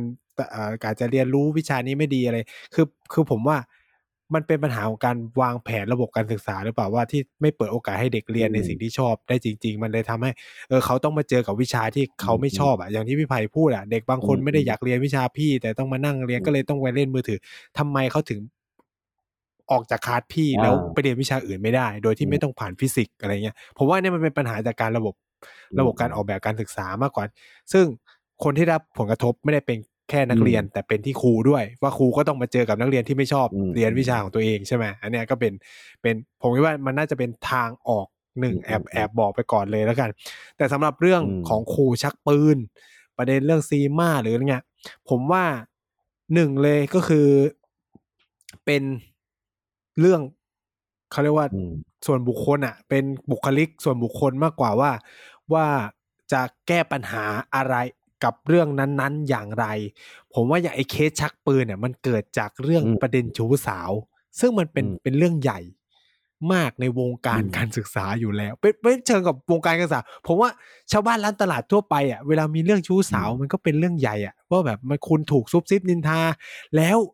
ต้องเข้าใจว่าในอืมโรงเรียนบ้านนอกเนาะคือ ไม่ใช่โรงเรียนบ้านนอกหรอกโรงเรียนในต่างจังหวัดอะ ครูใหญ่อืมหรือผอใช่อะใช่มีหน้ามีตานะ มีหน้ามีตามากในสังคมนะครับ คือคืออย่างโรงเรียนแบบในต่างจังหวัดคือผมคือก็จะแบบครูเนี่ย มันจะมีบทบาทผู้เขาเรียกว่าครูใหญ่เนี่ยจะมีบทบาทมาก พอๆกับเจ้าอาวาสอืมวัดหรือผู้ใหญ่บ้านเลย มีปากมีเสียงมีอะไรเงี้ยฉะนั้นก็เป็นที่นับหน้าถือตารู้จัก แต่พอคุณมีประเด็นอืมเรื่องชู้สาวขึ้นมา มันก็มาพร้อมกับเสียงนินทาที่ใหญ่โตมโหฬารในชุมชนเหมือนกัน เพราะว่าโรงเรียนในเขตต่างจังหวัดมันค่อนข้างใกล้ชิดชุมชนเนาะ แล้วก็เรื่องมันก็ไวอันเนี่ยคือผมเข้าใจว่าพอคนนั้นน่าจะไม่รู้ว่าจะจัดการกับเสียงนินทายังไง แล้วด้วยความเป็นพื้นที่จังคือผมไม่อยากจะจะแบบ general ไลท์ว่าแบบคนในพื้นที่จังหวัดภาคใต้เขาอาจจะชอบแก้ปัญหากันด้วยอืมอะไรแบบนี้นะ แต่ว่าเท่าที่ฟังมาเรื่องประเด็นเรื่องชักปืนขู่หรืออะไรเงี้ย มันมักเกิดขึ้นในเขตพื้นที่ภาคใต้ซะเยอะเออเออเออด้วยใช่ เออคนคืใต้อใจเต็มมันก็เลย คือผมคิดว่าเขาเออ คือกลัวจะเขาลงคงกูไม่ไหมเนี่ยรู้ว่าจะจัดการเออกับเออเออการซุบซิบนินทายังไงเขาก็เลย เนี่ยชักปืนอ่าขึ้นมา แต่ผมไม่รู้ว่าเป้าหมายในตอนนั้นอะเขาตั้งใจจะทำอะไรหนึ่งเราไม่รู้ว่าเขาตั้งใจจะฆ่าตัวตายหรือเปล่า อ่าอ่าอ่าอันนี้ก็ต้องแฟร์นะต้องแฟร์คือ คือโอเค หลายคนอาจจะมองว่าเฮ้ยเขาจะยิงนักเรียนหรือเปล่า แต่ว่าเราก็ต้องอาจจะมองใน worst case จริง ๆ ก็คือเขาอาจจะมีความเครียดสะสมมากก็อาจแบบจะฆ่าตัวตาย ก็ได้อะไรเงี้ย ในมิติหนึ่งอะเนาะซึ่งซึ่งผมคิดว่ามันมันก็เป็นปัญหาเหมือนกันว่า เออ เราไม่มีระบบกับการจัดการในในประเด็นเรื่องพวกนี้แล้วก็ด้วยกรอบสังคมอะคือผมผมอยากมองว่าเวลามันเกิดปัญหาอะไรเนี่ยเราต้องไม่มองว่าเออประเทศเรามันมีปัญหาเชิงโครงสร้างที่มันกดทับอะไรบางอย่างอยู่เนาะเช่น ยิ่งเป็นประเด็นแบบชู้สาวระหว่างครูกับนักเรียนเนี่ยคือมันเป็นเรื่องใหญ่มากที่ที่เราจะเห็นมันตลอดเนาะแล้วผมคิดว่าเขาน่าจะถึงจุดที่แบบมันไม่มีใครช่วยเหลืออะเหมือนในเคสอื่น ๆ ที่ครูจำนวนมากเลยก็คือ เวลาเกิดเคสชู้สาวมันมันมีคนอืมออกมาช่วยกันอะซึ่งซึ่งมันเป็นสิ่งที่อืมอืมอืมไม่ถูกต้องนะผมเข้าใจว่ามันไม่ถูกต้อง แล้วคือด้วยความที่เขาเป็นผออด้วย มันมีตำแหน่งหน้าที่มันมีครอบครัวมีหลายเรื่องมาอืมผสมปนเปกัน เราไม่รู้ว่าเขาจะตัดสินใจแก้ปัญหายังไง มันก็เลยนำมาสู่เนี่ยไอ้เกิดการใช้ปืนขึ้นมาขู่นักเรียนไม่คือ คือความคือการใช้กำลังมันง่ายที่จะแบบปิดปากคนอะ คือเหมือนที่เราเรียนหรือเราทราบกันแหละ ก็คือ พอมันเกิดการใช้ความรุนแรงทุกอย่างมันก็จะกดถูกกดไว้ได้ แต่ว่าแน่นอนมันได้เฉพาะอืมทางหนึ่งจะระยะเวลาหนึ่งแค่นั้น แต่ว่า แต่ผมเข้าใจว่า เขาไม่รู้จะใช้วิธีไหนแล้ว ไม่รู้จะพูดยังไง คือกระบวนการปกฎหมายมันก็เดินไปอยู่แล้ว แต่ว่าเสียงซุบซิบนินทาเนี่ย ความอายของคนเนี่ย คนไทยเนี่ย เป็นอะไรที่หน้าบาง เราก็ต้องยอมรับอย่างหนึ่งก็คือพอถูกนินทานิดหน่อยแล้วคือแบบเดินไปตรงไหนมีแต่คนนินทานี่แบบมันมันอยู่ยากนะ คือโดยเฉพาะที่ตัวเองเป็นผอแล้วแบบโดนอืมนักเรียนนินทาอะไรเงี้ยแล้วครูอีกอะไรเงี้ยใช่ไหมครับ ผมก็เลยว่ามันมันเกิดอะไรแบบเนี้ยคือแน่นอนมันไม่ควรอยู่แล้วแหละ แต่ว่า ก็ต้องมีความทำความ อันนี้ผมพยายามทำความเข้าใจว่ามันเกิดขึ้นได้ยังไงอะเนาะแต่ว่าโรงเรียนควรจะมีวิธีป้องกันสิ่งเหล่านี้คือหนึ่งผมคิดว่าการวัดบวกเรื่องระบบอืมสุขภาพจิตอะเป็นสิ่งสำคัญที่มันควรอืมจะมีการตรวจสอบครูอยู่ตลอดเวลา เราอาจจะต้องมีการทดสอบเรื่องจิตเขาเรียกว่าจิต จิตเวชอืมของครูอะไรเงี้ยเป็นประจำหน่อยอะไรเงี้ย เพื่อดูว่าเออครูประสบปัญหาอืมซึมเศร้าไหมครูประสบปัญหานู่นนี่นั่นทางจิตไหมผมว่ามันควรมีแพทย์แบบเนี้ยประจำโรงเรียน คือในต่างประเทศผมก็จะว่ามันมีแพทย์ที่ดูเรื่องจิตวิทยาเด็กโดยเฉพาะหรือดูเรื่องจิตแพทย์ของครูอะไรเนี้ยประจำโรงเรียนเขาเรียกเป็นหมออืมเด็กประจำโรงเรียนอะไรเงี้ย คือด้วยความที่ผมมีรุ่นพี่เขาสอนอยู่อืมโรงเรียนเอ School กชนอะ Counselor เขามีหมอเออแบบที่เนี้ยปรึกษาประโรงเรียนจำโรงเออเขามีเขามี คนแบบเนี้ยประจำโรงเรียนเพื่อแบบให้คำปรึกษาทั้งครูแล้วก็เด็กด้วยอะไรเงี้ย คือ เราต้องไม่มองว่าอาชีพพวกเนี้ยมันไม่มีความกดดันหรืออะไรอย่างนี้เลย มันมันก็มีอะไรเงี้ย เพื่อเพื่อจะทำให้มันเกิดการช่วยเหลือ หรือผลักให้ทุกอย่างมันมันเดินต่อไปได้ด้วยอะไรเงี้ยครับ แต่แน่นอนก็คือแบบผมไม่ได้เห็นด้วยกับสิ่งที่มันเกิดขึ้นอยู่แล้วอะนะไม่ว่าจะอะไรก็ตามแล้วก็มันถูกจะควรจะถูกเปิดออกทั้งหมดอะไรเงี้ย คือ แล้วผมก็ไม่เห็นด้วยเลยกับการ ใช้คำว่าไปช่วยราชการ ซึ่งถามว่าทำไมคนไทยทั้งประเทศต้องเสียภาษีให้กับบุคลากรอืมแบบนี้ คือเนี่ยจะถามคือไปต่อเลยการช่วยราชการหมายความ หมายความว่าเขาก็ยังอืมได้เงินเดือนเต็ม แค่ไม่ได้เป็นผออแล้ว แต่ก็ยังกินเงินเดือนกินภาษีเราเป็นปกติอืมทั้งที่เขาทำผิด เนี่ย อันเนี้ยผมว่า อันเนี้ยเป็นปัญหามากของของระบบการลงโทษในประเทศไทย คือผมคิดว่า มันควรเลิกได้แล้วมันเหมือนเป็นการอุ้มคนผิดอะ คือโอเคเขาผิดไม่ผิดไม่รู้ แต่ไม่ควรจะให้เงินเดือนเขาในเวในช่วงที่เขากำลังถูกสอบสวน คือถ้าโอเคเขาไม่มีความผิดก็คืนเงินเดือนไป แต่ถ้าผิดก็ถือว่าเราไม่ได้อุ้มชูในช่วงที่มันเกิดปัญหาอะไรเงี้ยผมว่ามันควรจะแก้ปัญหากันแบบนี้อืมมากกว่า พี่ไผ่ถามเลยทำไมทำไมเวลามีเรื่องแบบเนี้ย ถึงต้องถูกย้ายในฐานะพี่ไผ่เป็นข้าราชการอืมทำไมใช้วิธีการย้ายทำไมไม่ใช้วิธีการซัสเพนคืออย่างนี้ครับอ่า ตัวข้าราชการเนี่ยจะมีเหมือนทนายอยู่ในหน่วยงานสำนักงานเขตอยู่แล้วอะชื่อว่านิติกร เนี่ยนิอ่าติกอ่ารนิติกรเรามันจะมีตำแหน่งเลยคืออ่าด้วยความที่ตอนที่ผมมาบรรจุเนี่ย นิติกรที่เขาทำงานอยู่ที่เขตที่ผมอยู่เนี่ยเขาเป็นครูฟิสิกส์เก่าพอดี เออ แล้วผมอะ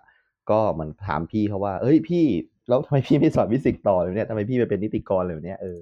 พี่เขาก็บอกว่าพี่เขาเป็นครูฟิสิกส์ที่แบบอยู่โรงเรียนแบบชายขอบเนี่ยเขารู้สึกว่าแบบเออเขาอยากจะเปลี่ยนสายงานเขาแบบเหมือนไม่ได้สอนฟิสิกส์เลยอะไปสอนอะไรก็ไม่รู้อะเนี่ย ก็เลยแบบหาหาเรื่องเปลี่ยนสายงานประมาณเนี้ยแล้วแบบว่าก็ถามเขาว่ากระบวนการทำงานเขาทำยังไงบ้างเนี่ยอืมก็อย่างที่นายว่าก็คือต้องย้ายก่อน เพราะฉะนั้นอ่าจริง ๆ แล้วอะถ้าถ้านิติกรเนี่ยทำงานเร็วครับ มันก็สามารถจะลงดาบฟันข้าราชการได้เลยนะเออเอาจริง ๆ ว่านั่นแหละอืมนิติกรคุณก็รู้อยู่ว่าใครอะเป็นคนที่กำลังสืบสาวเราเรื่องพวกนี้อยู่อะไรเงี้ยเออแล้วแล้วแล้วคุณก็รู้ว่าทั้งเขตมีคนนี้อยู่คนเดียวอะมันมันมันจะไม่มีเนี่ยฮะแบบมันจะไม่มีแบบรับสินบาทสินบนกันหรอแบบว่าแบบเออเฮ้ยช่วยพี่หน่อยนะอะไรประมาณเนี้ยอ่าเพราะฉะนั้นแค่นิติกรทำงานช้า เออเขาก็สามารถจะอยู่ไปได้เรื่อยๆอะครับนึกออกไหมก็คือก็ก็ยังไม่มีอืมอ่าคำตัดสินมาจากการสืบสวนของนิติกรก็ยังไม่สามารถดำเนินการอะไรได้ นิติกรก็บอกว่าโอ้ย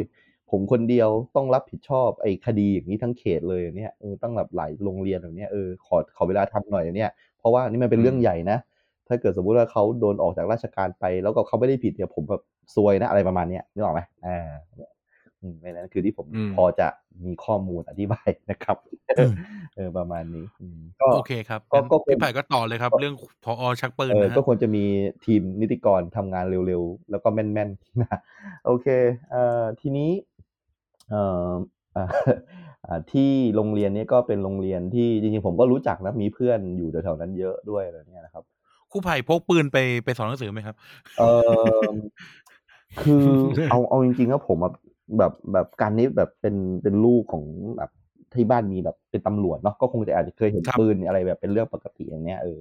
แต่คแบรับบบ้านผมอะเป็นโรคกลัวปืนมากเลยเออพ่อผอ๋มอออะไรเนี้ยเออผมจำได้เลยว่าอ่ามีเพื่อนพ่ออะ เขาซื้อปืนแล้วฝากพ่อไว้อะไรเนี่ยเออผมไม่รู้ว่าแบบมันไปทำอะไรกับปืนนี้มาหรือเปล่านะแต่พ่อผมดูกลัวมันมากเลยอะเออแล้วแบบมันทำให้แบบผมแบบก็แบบติดนิสัยพ่อมาว่าแบบเออปืนคือสิ่งน่ากลัวเนี่ยเพราะฉะนั้นไม่ต้องแบบมาพกแบบในที่สาธารณะเลยนะแค่แบบว่าวันนั้นอะที่ผมเห็นห่อปืนอะผมยังไม่กล้าเข้าไปใกล้มันเลยอะผมกลัวมันจะอืมปั้งแล้วแบบยิงผมอะไรประมาณเนี้ยเออ ซึ่งแบบอย่างแรกก่อนอืมเลยก็คือว่า คุณเอาสิ่งที่อันตรายอย่างนั้นไปในพื้นที่ที่แบบเปราะบางขนาดนั้นได้ยังไง มันควรจะปลอดภัยนะใช่เด็กทุกคนมันคือเอาง่าย ๆ ว่าผมเนี่ย สมมุติว่าขับรถในโรงเรียนเร็วสักหน่อยเนี่ย แล้วแบบเด็กอะเวลามันอยู่ในถนนในโรงเรียนมันไม่มองทางอืมอยู่แล้วอะนึกออกไหมฮะ แล้วแบบไม่ได้ระวังตัวอยู่แล้ว มันอาจจะเล่นกันแล้วแบบมาชนแบบวิ่งมาโดนรถผมแบบเนี้ยผมผิดนะฮะคือผมต้องแบบเราแวดระวังเด็กอย่างหนักเลยอะในในฐานะที่เป็นครูอะแม้ว่าผมจะขับรถไม่ผิดก็ตามอะไรประมาณเนี้ยเออ เพราะฉะนั้นแบบอืมผมจะต้องขับช้ามากเลยเพราะว่าไม่รู้ว่านักเรียนคนไหนจะจะโผล่มาแบบโดนหน้ารถอยู่เนี่ยแต่นี่ถือปืนไปอะคือแบบเย็ดเข้อะไรวะแบบก็คือยังงงเลยอะว่าทำไมต้องปืนนั้น เออ ซึ่งแบบจะจะบอกอย่างนี้ได้ไหมว่าเขาอยู่ในพื้นที่เสี่ยงเขาเลยต้องพกอ่าปืนบอกชื่ออำเภอได้เนอะคืออยู่ในจะนะไม่เสี่ยงนะจะนะนี่เป็นเป็นที่ที่โอเคเลยนะเออไม่แต่อย่างน้อยก็ไม่ควรติดตัวเวลานั้นไหมอะเออ ก็จริงนะอืม คือคือที่จะนะเนี่ยผมแบ็กกราวน์นิดนึงคือเป็นเมืองการศึกษาระดับหนึ่งเลยนะเออคือแบบว่าแบบผู้ปกครองเก็ตเรื่องว่าแบบต้องส่งลูกไปเรียนพิเศษอะประมาณนั้นอะไม่ใช่แบบเป็นเป็นเมืองที่แบบว่าโอ้ยบ้านป่าอ่าเมืองเถื่อนเลยเลยนะแบบทุกคนแบบเออโฟกัสแบบส่งลูกจะนะนี่อยู่ในจังหวัดอะไรนะคสรับงขลายะลาครับปะอยู่ครับสงขลาครับอ๋อสงขลาแต่จะนะนี่ก็คือทางเข้าหัดใหญ่เข้าแต่ไม่ติดติดตามครับจังหวัดใช่ไหมติดไม่ตามตัดจังหวัดอยู่ในครับเขตติดพื้นตามที่จังหวัด เนี่ยก็คือคืออืมผมเลยพยายามจะบอกว่า เขาจะอ้างได้ไหมเพราะว่ามันอ่าอยู่ในเขตพื้นที่ที่มันมีประเด็นนั้นจะน่ะอ้างเขาเลยก็ต้องได้พกแต่ปืว่านจำนวนเหตุที่เกิดขึ้นจะนะเนี่ยมันน้อยมากเลยนะเออ มันน้อยน้อยจริงๆนะครับ แล้วถ้าเทียบกับอืมสบายย้อย ซึ่งแบบอยู่ติดกันเลยเนี่ยจะเยอะโอ้กโหว่าสบายย้อยนี่เออเออหืเคยได้ยินไหมมฉะนั้นครูคนนั้นก็ใช้ข้ออ้างพ่นี้ผมไม่อะได้เป็นเป็นหัวหน้าไปรษณีย์ที่สบายย้อยอยู่สิบปีอะเออคือแบบโอ้อืมผมเห็นแบบเห็นอะไรมาเยอะว่ามันน่ากลัวจริงๆแต่ว่าที่จะนะนี่คือ ที่จะนะนี่จะมีความน่ารักอยู่อย่างหนึ่งก็คือว่าตรงมันจะมีวงเวียนที่เป็นเหมือนประมาณว่าเป็นนกนกเขาชวาเสียงนะครับ ที่เขาชอบเล่นกันอะที่ทางใต้เนาะจะเป็นวงเวียนอืมแล้วก็เป็นรูปนกเขาน่ารักน่ารักอยู่อย่างเงี้ยเออแล้วทุกคนก็ไปนัดพบกันนั้นเหมือนเป็น center point ของจะนะประมาณเนี้ยซึ่งแบบเศรษฐกิจดีทุกอย่างดีการศึกษาดีนะก็ก็ยังแปลกใจว่าทำไมเกิดขึ้นที่นั่นน่ะเออซึ่งแบบถ้าเกิดจะบอกว่าเป็นแบบเออที่ยะลาหรือว่าที่พัทลุงเลยเนี่ยเออพัทลุงคนดุนะเออดูจะ make sense กว่าประมาณเนี้ยอืมแต่ว่าอะอืมโอเค มันมันไม่ใช่เป็นเรื่องที่เหมือนที่นายว่า เราไม่ควรจะแบบไป normalize ความเป็นคนใต้ว่ามันคือความโหดโหดอะไรแบบเนี้ยนะ แต่ว่าคือสิ่งหนึ่งที่ผมกำลังนั่งคิดก็คือว่าไนท์พูดมาคำหนึ่งน่าสนใจคือครูหน้าใหญ่จริง คือพี่เนี่ยอ่าสังเกตเห็นว่าครูทุกคนนะครับ ที่เติบเติบโตมาจากการเป็นอัตราจ้างอะแล้วเขาสอบบรรจุติดใช่ไหมสิ่งแรกที่เขาทำคืออะไรรู้ไหมก็คืออสมัครสากล การการเลี้ยงเออไปสมัครสากลก่อนเลย ซึ่งเพื่อที่จะได้เข้าถึงเงินอืมทุนแบบระดับแบบหลักแสนอะไรประมาณเนี้ยนึกออกไหมเออกู้เงินจะซื้อกู้รเงิถนซื้อกู้เงินบ้าน ซื้อกระบะอะไรก็ก็ตามแต่ประมาณเนี้ยเออซึ่งเป็นอย่างนี้ทุกคนเลยนะคือคนที่แบบเป็นอัตราจ้างมาก่อนเนี่ยอัตราจ้างนี้ก็สมัยก่อนเนี่ยยังไม่ได้คิดเลทปริญญาตรีนะบางทียังจ้างเจ็ดแปดพันอยู่เลยอะเออพอได้บรรจุแล้วได้หมื่นห้าเนี่ยก็แบบอืมวิ่งเข้าไปที่ไอ้นี่เลยสหกรณ์เลยเนี่ยเออแล้วก็รีบกู้เงินมาเนี่ย แล้วแบบว่ามีโปรในการซื้อปืนนะที่เท่าที่เคยทราบมาอะไรเนี่ยเออซื้อปืนถูกซื้ออะไรแบบเนี้ยแบบข้าราชการอะไรแบบเนี้ยนะเออซื้อได้เพราะว่าแบบมีโปรโมชั่นเออออะไรบางอย่างเนี่ยเพราะฉะนั้นอ่าระระดับของอ่าผู้ชายแล้วก็เป็นแบบระดับแบบใช่ไหมเป็นหัวหน้าองค์กรอะไรเนี่ยเออการแบบพูดคุยกันเรื่องปืนเนี่ยอาจจะไปเจอกับเออหัวหน้าที่อยู่แบบทางตำรวจที่เขาแบบเออเล่นปืนอะไรเนี่ยอ่าอาจจะแบบมีได้ไม่มีปัญหาอะไรเนี่ยแต่แบบผมกำลังนั่งคิดว่าแบบ มันเป็นพื้นที่ที่เปราะบางมากจริงๆนะ คือคุณเอาปืนไปอยู่เนี่ยเออแล้วแบบการเข้าถึงปืนของของของครูเนี่ยมันแบบ อืมมันมันไม่ใช่ อะเออ ถ้าเกิดไปซื้อที่ซื้อรถอะไรเนี่ยก็ก็เข้าใจได้ ทีนี้ผมแบบกำลังนั่งคิดถึงที่ที่บอกก็คือว่าสุดท้ายแล้วประเด็นมันมาจากการที่เขาเสียหน้าใช่ไหมเสียหน้าจากการที่แบบว่า อะในเมื่อความใหญ่ของการเป็นครูในต่างจังหวัดมันใหญ่มาก เวลาเสียหน้าก็เสียหน้ามากจริงๆเหรอเนี่ยเออ ผมเพิ่งมาจุดคิดว่าไนท์อาจจะมองว่าเขาอาจจะฆ่าตัวตายกลางเสาธงก็ได้นะซึ่งแบบเอาเอาจริงๆแม่ง make sense นะเว้ยคือมันเป็นอะไรที่เครียดมากเลยนะเว้ยแบบว่าการที่แบบไปมีอะไรกับเด็กคนเนี้ยแล้วเป็นผอด้วยอะคือแบบ แล้วแล้วแบบว่า อืมถ้าเกิดสมมุติมันเป็นมุมของการ เออฆ่าตัวตายเนี่ย คือตะกี้ผมย้อนไปอ่านข่าว ก่อนที่เขาจะชักปืนมาเนี่ยเขาพูดถึงความดีของเขาด้วยนะว่าเขาทำอะไรให้โรงเรียนนี้บ้างอะเออเหมือนกับไล่ไล่ยาวมาหนึ่งสองสามอืมว่า เขาแบบเข้ามาก่อนที่จะเข้ามาเนี่ยระบบการเงินของโรงเรียนเป็นอย่างนี้ พอเขาเข้ามาเนี่ยเขาก็ทำอะไรให้โรงเรียนบ้างการเงินดีขึ้นอะไรประมาณเนี้ยเออจนสุดท้ายก็จะถึงซีนชักปืนแบบเนี้ยเป็นทุกคนเข้ามาห้ามอะไรแบบเนี้ยเออ ซึ่งตรงเนี้ยสำคัญอย่างที่พูดเลยก็คือว่าเราควรจะมีนักบำบัดหรือว่าแบบสุขภาวะทางจิตอะไรแบบเนี้ยมาคอยตรวจสอบอยู่เสมอว่าแบบมันเป็นยังไงเนี่ยเอาเอาจริงผมบางทีนี้ผมก็ซึมเศร้านะกับการอยู่ในโรงเรียน เอาจริงคือด้วยด้วยซึมเศร้าด้วยความเครียดจากงานอย่างเนี้ยเออหรือว่าด้วยจากเอกสารจำนวนมากอย่างเนี้ยเออบางทีมันอาจจะไม่ไม่ไม่ไม่มีแรงผลักดันถึงขนาดให้ผมแบบต้องไปซื้อปืนมาทำอะไรที่มันแบบอุกชะกันเลยเนี้ยแต่มันก็มีความเครียดผมว่า แล้วแบบอื้อหือถ้าเกิดสมมุติว่าอืมมันมันมันมันไม่ได้เครียดแบบเพราะคือถ้าเกิดผมทำงานแต่เอกสารเนี่ยผมก็ไม่เครียดขนาดนี้หรอกแต่ผมมีมีเด็กที่ต้องดูแลด้วยอะเออออืมบางครั้งเนี่ยต้องต้องพูดว่าแบบบางเออทีเอ่อ ผู้ปกครองบางคนเขาก็แบบไลน์มาถามเรื่องลูกเขาอะนะเขาก็เป็นคนที่ใส่ใจนะเราก็แบบว่าอะก็จะต้องดูลูกเขาแบบเป็นพิเศษหน่อยเนี่ยเออบางทีเราเราเดินเดินอยู่อะอืมอืมถ้าถ้าเราแบบว่า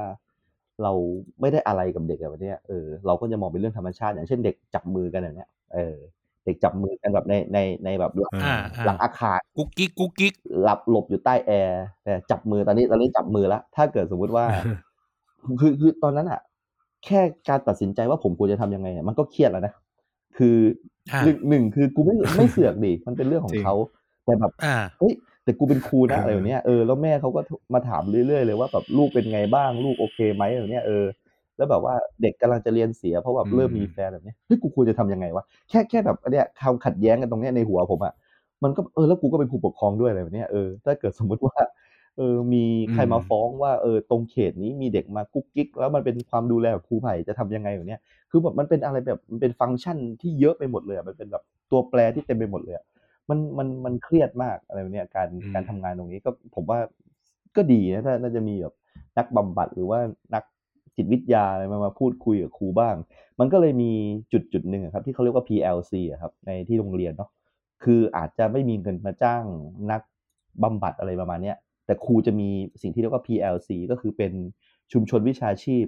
อ่าของครูเพื่อการสอนอะไรประมาณเนี้ยเราจะต้องรวมตัวกัน แล้วก็มานั่งพูดคุยกันแบบเนี้ยเหมือนที่ผมพูดให้ทุกท่านฟังเนี่ยก็คือว่าผมมีปัญหาอะไรบ้างในหนึ่งสัปดาห์ที่ผ่านมาเนี่ยอืมเออมันช่วยได้นะ คือสุดท้ายแบบปัญหาเนี่ยเรารู้วิธีแก้แหละว่าเราจะแก้ยังไงเราก็สอนมานานอย่างนี้เนาะแต่ว่าเออพอได้นั่งคุยกันแล้วแบบได้มุมมองจากเพื่อนๆอะไรแบบเนี้ยเออมันก็ดีขึ้นแล้ว แล้วแบบสำหรับการที่จะก้าวหน้าในอนาคตเนี่ยไอ้จุดจุดเนี้ยมีมีผลด้วยนะเขาจะดูว่าเออในการที่จะส่งวิทยาฐานะแบบว่าเป็นข้อสอสามข้อสอสี่เนี่ย คุณได้ทำ PLC หรือเปล่าในเกณฑ์ใหม่นะครับ ก็คือว่าคุณจะได้แบบว่ามีแบบ group meeting ไหมแบบมานั่งคุยกันไหมว่าแบบเออ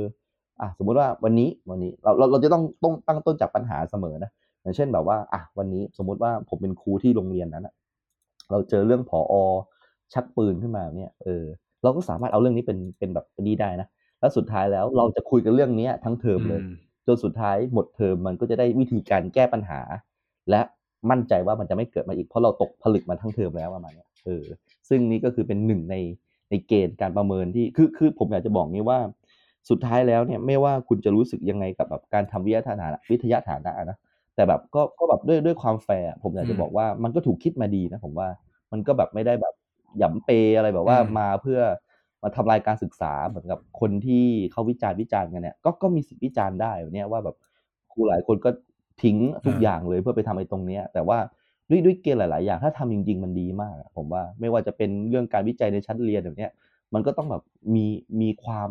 รู้ methodology อะไรแบบเนี้ยที่แบบว่าระเบียบวิธีวิจัยหนึ่งสองสามสี่เหมือนที่ไนท์กับกันทำอะไรแบบเนี้ยเหมือนที่ เราฟังในเรียกทีเนี่ยเนาะก็แบบว่าเออมีสองคนสามเลยเนี่ยก็คือมันอ่ามัมันไม่ใช่แบบเออมามาแบบง่าย ๆ คือถ้าเกิดคุณไปจ้างคนอื่นทำนะถ้าคุณทำเองนะคุณเก่งขึ้นแน่นอนจากการเป็นคอสอสามอ่าอะเออ แล้วนี่ยิ่งมี PL PLC อีกอ่าฮะสุขภาพจิตคุณก็จะดีขึ้นด้วย เพราะเขาจัดให้คุณมานั่งคุยกัน มันคุยกันซิมีปัญหาอะไร แล้วเราจะแก้มันยังไงอะไรเนี่ย เราอาจจะไม่มีปัญหาเพื่อนเราอาจจะมีเราอาจจะมีวิธีที่เราเออเคยใช้มาแล้วมัน work เราก็แนะนำเพื่อนอะไรแบบเนี้ยเออ ซึ่งผมมองว่า เออ มันมันมันไปในแนวทางที่ดี ถ้าครูอยู่ในร่องในรอยว่าอย่างไงแล้วกันเออเออผมว่านะอืมอ่าฮะครับประมาณนี้ครับอืมอ๋อโอเคครับครับผมครับอืมโอเค อะ ทีนี้เราก็จะ wrap up ละครับนะครับ ก็เอ่อวันนี้เท่าที่เท่าที่ผมฟังมาเนี่ย เราก็ต้องพูดตรงๆว่า เราเรานึกเรานึกไม่ออก ใช้คำว่าเรานึกไม่ออกอืมนะครับ กับ ว่าเออ สุดท้ายแล้ว เราจะแก้ปัญหานี้ยังไงครับเนาะเพราะว่าเอ่อมันก็มีทั้งฝั่งที่เอ่อพยายามพูดถึงว่าทำไมมันถึงเป็นอย่างนั้นอย่างนี้ แล้วก็การพูดถึงว่าแล้วทำไมมันถึงไม่ไม่ควรเป็นอย่างนั้นอย่างนี้อะเนาะอืมแต่ว่าที่เราเข้าใจได้อย่างหนึ่งคือว่า ไม่ว่าจะด้วยเหตุผลใดๆก็ตามแต่อะเอ่อ สุดท้ายแล้วสิ่งที่เกิดขึ้นเนี่ย เราก็ต้องทำความเข้าใจแล้วก็ตตกลงยอมรับกันมาให้ได้ว่ามันผิดอะเนาะอืมอืมอืมอืมอืมไม่ว่าไม่ว่าจะเป็นเรื่องเออตั้งแต่คำพูดคำจาวิธีการต่างๆ หรือว่า หรือว่าการกระทำลงมือทำด้วยด้วยด้วยกำลังอะไรเงี้ยนะครับอืมอืมที่เกิดขึ้นทั้งในและนอกโรงเรียนด้วยนะอืมทีนี้เราเราสามารถบนออกไปอืมคุยกันถึงว่า เออมันมีเรื่องที่เกิดขึ้นนอกโรงเรียนด้วยซ้ำไปอะไรเงี้ยอืมพอๆกันนะครับครับ อืมอืม ซึ่งซึ่งวันนี้เราก็ได้มุมมองที่ที่เพิ่มขึ้นเนาะคือสัปดาห์ที่แล้วกายเขาก็เขากล่าวเล่าในมุมของเขานะครับอืมเออซึ่งก็ซึ่งก็อ่าเป็นมุมมองที่น่าสนใจประมาณหนึ่งแต่เราจะไม่พูดเพราะให้ทุกท่านไปฟังอืมนะครับอืมอืมนะครับเออแต่ว่าวันนี้เราก็ได้มุมมองของจะใช้คำว่าอะไรดีอะผมกับไนท์มันเป็นฝั่งมันเป็นฝั่งหนึ่งมันเป็นฝั่งนักเรียน อืม แล้วก็มันเป็นฝั่งของอ่าของคนที่อยู่ในวัย ที่เริ่มเห็นหลานอืมเห็นน้องหรือ หรือเตรียมตัวที่ตัวเองจะมีบุตรธิดาไปเรียนหนังสือเองอะเท่านี้แล้วกันอืมอ่านะครับ และครูไผ่อ่าฮะที่มาจากในมุมมองของของครูที่ที่ยังเป็นครูอยู่และและทำหน้าที่ครูอยู่จนถึงทุกวันเนี้ยอืมครับในในวินาทีนี้นะครับ แล้วก็อ่าเป็นครูปกครองเองด้วยนะครับอืมซึ่งแน่นอนแหละไอการกระทำผิดจนก่อให้สู่ความรุนแรงทั้งหลายทั้งปวงเนี่ยอืมมันก็คือการ โดยมากก็คือการละเมิดกฎในโรงเรียน ซึ่งมันก็เกี่ยวกับครูปกครองโดยตรงอะนะอืมนะครับ อืม ซึ่งสุดท้ายแล้วกลายเป็นว่ามันมีปัญหาเต็มไปหมดเลยอืมในในในมิติแค่ว่าเราตั้งคำถามกับแค่เรื่องความรุนแรงในโรงเรียนอะนะอืมอืมมันมีมันมีปัญหาเต็มไปหมดเลยที่มันอืมโหมันกลายเป็นว่าเขาเรียกว่าอะไรดี มันเหมือน มันเหมือนรูปลวกอะไอ้ยมันเหมือนรูรูรูต่อหลุมอะอืม คือคือมันเป็นเหมือนมันเป็นอ่าเหมือนแค่กองใบไม้กองเดียวแต่เหยียบลงไปแล้วมันแบบมันเป็นหลุมใหญ่ๆอะไรเงี้ย อืมนะครับ แต่ทีนี้อะเอ่ออยากให้ทั้งสองคนทิ้งท้ายหน่อย ทิ้งท้ายหน่อยกับกับกับปัญหาเรื่องพวกเนี้ยนะครับ ว่าสุดท้ายแล้วในอนาคตไนท์ในฐานะประชาชนธรรมดา และครูไผ่ในฐานะครู อยากเห็นอะไรอืมในในอนาคตเกี่ยวกับเรื่องนี้ อยากเห็นมันรุนแรงขึ้นไหม หรืออยากเห็นมันหายไปอืมนะครับอืมเออนะครับอืมฝากฝากสองท่านหน่อยครับอืมเอาไนท์ก่อนก็ได้อ่าก็จริง ๆ เป็นคำตอบมันก็ไม่ยากอะคือความความหวังของทุกคนมันก็คือ คงอยากจะเห็นว่าเออความรุนแรงเหล่าเนี้ยไม่ไม่มีในโรงเรียนเนาะคือ แม้กระทั่งในในครอบครัวก็ควรจะไม่มี เราเราเราทุกคนนะคงคงคาดหวังอยากเห็นสิ่งเหล่านี้กันกันหมดนั่นแหละว่าว่าเออเราก็รู้แหละว่าเออความรุนแรงที่มันเกิดขึ้นมันนำมาสู่ปัญหาหลายอย่างนะครับ ที่ที่เราไม่สับเราอาจจะไม่รับรู้โดยเฉพาะผลกระทบทางด้านจิตใจเนาะหรือแม้กระทั่งเรื่องอื่นๆ แน่นอนผลกระทบทางกายมันมันเกิดขึ้นกระทันด่วนแต่ว่าเออเราไม่รู้ว่าผลกระทบทางใจเนี่ยมันยาวนานมากน้อยแค่ไหน จริงๆอะผมว่าคนพี่ไผ่น่าจะ โดยเฉพาะในฐานะคนที่เป็นครูเนี่ยก็น่าจะตอบตอบสิ่งเหล่าเนี้ยอืมได้ได้ดีที่สุด แล้วก็จริง ๆอะผมไม่อยากอยากขอทิ้งอืมคำถามฝากฝากครูไผ่มากมากมากเลยก็คือว่า อะไรมันเป็นเหตุผลที่ทำให้พอมันเกิดเรื่องความรุนแรงในโรงเรียนแล้วอะคนที่อยู่ในวิชาชีพเดียวกัน หรือครูที่อยู่ในโรงเรียนเดียวกัน กลับไม่ยื่นมือเข้ามาอืมช่วยเหลือนักเรียน เออ ผมผมอยาก อืมอยากอยากถามมากกว่าว่าเอออะไรมันเป็นปัจจัยสำคัญที่ทำให้ครูโรงโรงเรียนหนึ่งใหญ่มากเลยนะ เป็นร้อยบางคนบางโรงเรียนหลายร้อยคนเนี่ย แต่กลับไม่มีใครลุกขึ้นมาเลย เป็นปากเป็นเสียงให้กับนักเรียนที่เอ่อได้รับผลกระทบจากจากปัญหาการใช้ความรุนแรงไม่ว่าจะเป็นการตีของครูหรือการทำร้ายจิตใจอืมผ่านวาจาผ่านอะไรเงี้ยทำไมกลับไม่มีใครลุกขึ้นมาเลยครับ อืมเอ่ม ตอบยากจัง เอ่อทำไมใช่ไหมครับ อืม เอาเอาอย่างนี้กัน ผมมี ผมมีเคสหนึ่งเหมือนกันเดี๋ยวจะยกตัวอย่างให้ฟัง คือเกิดขึ้นกับตัวผมเลย แล้วก็เป็นเกี่ยวกับเรื่องของชู้อืมสาวของของเพื่อนครูกับนักเรียนนี่แหละ อืม ซึ่งซึ่งเพื่อนครูเนี่ยก็เป็นเพื่อนจริงๆด้วยอะแบบสนิทประมาณอารมณ์ครูโจครูเล็กอย่างนี้เลยอะอืม แล้วก็โอ้โหสุดท้ายเรื่องมันแบบไปจบที่ศาลประมาณเนี้ยอืม ก็คือว่าอืมมันมี มันมีเหตุเกิดขึ้น คือผมเนี่ยอ่ารู้สึกแปลกๆแล้วว่าพี่เขาเนี่ยรู้จะพูดถึงเด็กคนนี้บ่อยเกินไปประมาณเนี้ยนะอืม แต่เราก็อืมเราก็ไม่มีความรู้สึกที่จะไปห้ามปรามพี่เขาเพราะเขาเป็นพี่แบบเนี้ยเออ การที่จะบอกว่า เฮ้ย อ่าพี่มันไม่ถูกนะแบบเนี้ยเออด้วยด้วยความอาวุโสนะเราเป็นเด็กแบบเนี้ยเออพี่เขาน่าจะแยกแยะได้ว่าแบบมันไม่ถูกนะอืมอะไรประมาณเนี้ยไอ้เนี่ยก็เป็นความคิดผมเองนะว่าเออพี่เขาอืมก็คงจะแค่ แค่มองเหมือนกับ เป็นแบบ เอ้ย ความรู้สึกว่ามันใช้ได้ว่ะส่วนทรงองค์เอวหรือว่าหน้าตามันใช่สเปคเราอย่างเนี้ยแต่พอมันหมดความอะไรตรงนั้นไปก็คงจะหมดกันอะไรประมาณเนี้ยเออจนสุดท้ายมันอืมมันมีหลักฐานว่าแบบแก ไปอยู่สองต่อสองกับเด็กในบ้านเลยประมาณเนี้ยเออซึ่งซึ่งมันเป็นอะไรที่ลำบากใจมากตรงที่ว่าพูดตรงๆ คือมันไม่มีใครรู้ว่าในบ้านนั้นมันเกิดอะไรขึ้นอย่างเงี้ยอืมและแล้วสุดท้ายก็คือจริงเห็นแค่ว่าแกเข้าไปแล้วออกมาประมาณเนี้ย อืม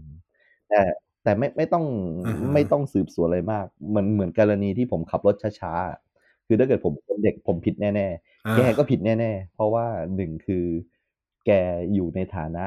ที่สูงกว่าเด็กเอ่อฐานะที่สูงกว่าเด็กก็คือว่าอ่าเนี่ย แค่แกให้ศูนย์ศูนย์เด็กเนี่ยวุฒิภาวะมันก็เป็นอะไรเงี้อำยนาจที่อยู่เหนือกว่าเด็กแล้วเด็กไม่สามารถที่จะแบบขอสีได้อืมเออแกจะให้อะไรเนี่ยแค่นี้แกก็มีอำนาจนำเหนือแล้วด้วยอำนาจตรงเนี้ยเออ มันทำให้แกไม่สามารถจะแบบชนะคดีความนี้ได้แน่นอนอะไรเนี้ยเออแต่สุดท้ายเนี่ย คือแกเครียดมากเลยนะอืมไอ้นี้ผมเล่าแบบอินไซต์เลยก็คือว่า เหมือนกับครูจะที่ชนะกว่านั้นเลยอะก็คือ แกแกไปหาปืนแล้วอะ เออผมไม่รู้เหมือนกันว่าแกจะเอาไปทำอะไรเนี่ยอืมมันน่ากลัวมาก แล้วแบบว่าเออจนสุดท้ายเนี่ย แกให้ผมช่วยเป็นพยานในศาลให้หน่อย เออประมาณเนี้ยซึ่งผมแบบโอ้โหเคเฮียโคตรลำบากใจเลยกูกูกูไม่เอาด้วยกับเรื่องอย่างนี้แน่ๆเออใช่คือจะจะขึ้นศาลอะเออ แต่แต่ว่าแฟกต์อีกข้อหนึ่งนะไอ้นี้คืออยากอยากจะพูดให้ฟังนะไอ้นี้คือไม่ได้เป็น victim blaming นะไอ้นี้คือมองครับมองจากแว่นตาที่ผมเห็นเลยนะไอ้นี้พี่ผมเฮียผมก็พูดไปแล้วว่าพี่ผมเฮียยังไงนะเออเรื่องเล่านี่เป็นเรื่องเป็นเล่าเรื่องของเล่าเราเป็นเรื่องแล้วเล่าเออเรื่องหนึ่งละอะแต่มุมหนึ่งอะ เชื่อไหมว่าอืมบ้านของน้องผู้หญิงคนนั้นอะ ไปจองรถไถเราด้วยนะเอออื้อหือเรื่องใหญ่นะการจองรถไถนี่เรื่องใหญ่นะใช่สำหรับสังคมเกษตรกรอะไปจองรถไถแล้วอะใช่ใช่รถไถเป็นล้านซึ่งนะโอ้แพงนะรถไถเนี่ยเขาเชื่อว่าเขาชนะแน่เออ ซึ่งถึงตรงเนี้ยเออเราอาจจะมองว่าเฮ้ยทุก ๆ ครั้งเนี่ยที่เราเห็นนักเรียนโดนกระทำแบบเนี้ยมันก็จะคือแบบว่าถูกกระทำจริงๆอะแต่แบบว่าเนี่ยสิ่งที่ผมเห็นก็คือว่าเฮ็ดเคมันมันมันไม่ได้แบบโรแมนติไซส์ขนาดนั้นอะเออมันไม่ใช่คนถูกกระทำจะต้องน่าสงสารตลอดเงี้ยอืมคนถูกกระทำแม่งมีแผนการเงินชัดเจนว่าได้เงินแล้วจะทำอะไรเลยอะเออจองรถถังชัดเจนเลยอะซึ่งซึ่งผมไม่ได้พูดว่ามันมันทำได้หรือไม่ได้นะมันก็เรื่องของเขาอะเออแต่ว่าคือคือเขาเออมองว่ามันชนะแน่ จนจนมันทำให้เราแอบคิดได้นิดเดียวนะ นิดเดียวในมุมหนึ่งแหละว่าเย็ดเคหรือว่าทุกอย่างเป็นการจัดฉากวะเออ เป็นการเป็นการเออล่อลวงอะไรสักอย่างให้พี่ผมแต่ว่านิดเดียวนะ อันนี้ผมนิดเดียวนะ แต่ว่าผมยังเคาเคารพกฎหมายนะแต่มันก็แอบมีมุมมุมหนึงอะที่ผมแอบคิดแบบปึ๊บแป๊บนึงอะบอกว่าเย็ดเคทำไมมันดูแบบว่า ทุกอย่างมันดูแบบลงล็อกลงสเปคหมดเลยวะอะไรแบบเนี้ยสุดท้ายผมก็ ไม่เอาตัวเองไปยุ่งกับเรื่องนี้ ผมก็บอกว่าเออผมต้องไปอะไรธุระอืมอะไรวันไหน ผมคงไม่ไปซ้อมกับพี่ได้ แล้วก็คงไปขึ้นศาลตามวันและเวลาไม่ได้ ขอโทษด้วยประมาณเนี้ยและอีกอย่างคือผมอะเป็นคนที่แบบอืมเออพูดจาอะไรแบบตามบทแล้วมันจะชอบลนๆอย่างเนี้ยเออพี่ลองลองลองติดต่อคนอื่นดูเนี่ยเออซึ่งก็ค่อนข้างเศร้านิดนึงว่า เออแกน่าเศร้ามากอะเออแกแบบหวังว่าผมจะช่วยแกเนี่ยกูไม่ช่วยเว้ยกูไม่เอา มันน่ากลัวเรื่องแบบนี้ ไม่เคยทำนั่นแหละ ซึ่งซึ่งจากตรงนั้นอะอืมผมไม่รู้เหมือนกันนะว่า ถ้าเป็นคนอื่นอะถ้ามองมองเห็นรถไถคันนั้นอะเขาจะรู้สึกยังไงนึกออกไหมคือถ้าเกิดเป็นผมอะผมไม่เสือกเลยเรื่องเนี้ย ผมจะไม่ช่วยพี่ผม แล้วผมจะไม่ซัพพอร์ตอ่าเด็กด้วยเออ ผมจะไม่อะไรเลยไอ้นี้นะไอ้นี้ได้พูดพูดพูดส่วนตัวนะเพราะว่าครับอีกอย่างหนึ่งคือผมไม่รู้ว่ามันเกิดอะไรขึ้นในในห้องนั้นด้วย เออนั่นแหละ อันนี้นี่นี่คือนี่พูดอ่าแบบในมุมผมเท่านั้นนะเออ แต่ถ้าเกิดสมมุติว่า เป็นมุมของคนที่รักอาจารย์คนนั้นมากๆ แล้วเขาเห็นรถไถอะเจ็ดเคอย่างนั้นเลยเหรอวะเร็วเนี่ยนึกออกไหมเบอร์นี้เลยเหรอเออเบอร์อ่านี้เหรเขาอก็จะเออเขาก็ก็จะจะวิทิมเบม victim บิมไป blaming ซึ่งใช่ไหมเราเราไม่มีการปลูกฝังเรื่องวิทิมเบมบิมกันเลยในสังคมนึกออกไหมเพราะฉะนั้นมันสามารถทำได้เลย เมื่ออ่ามีมีความรู้สึกแวบเข้ามาก็พูดได้เลยอะไรประมาณเนี้ยเพราะฉะนั้นเอ่อพอถึงจุดจุดๆหนึ่งอืเนี่ยมสมมุติว่าเรื่องนี้มันออกข่าวอะนะ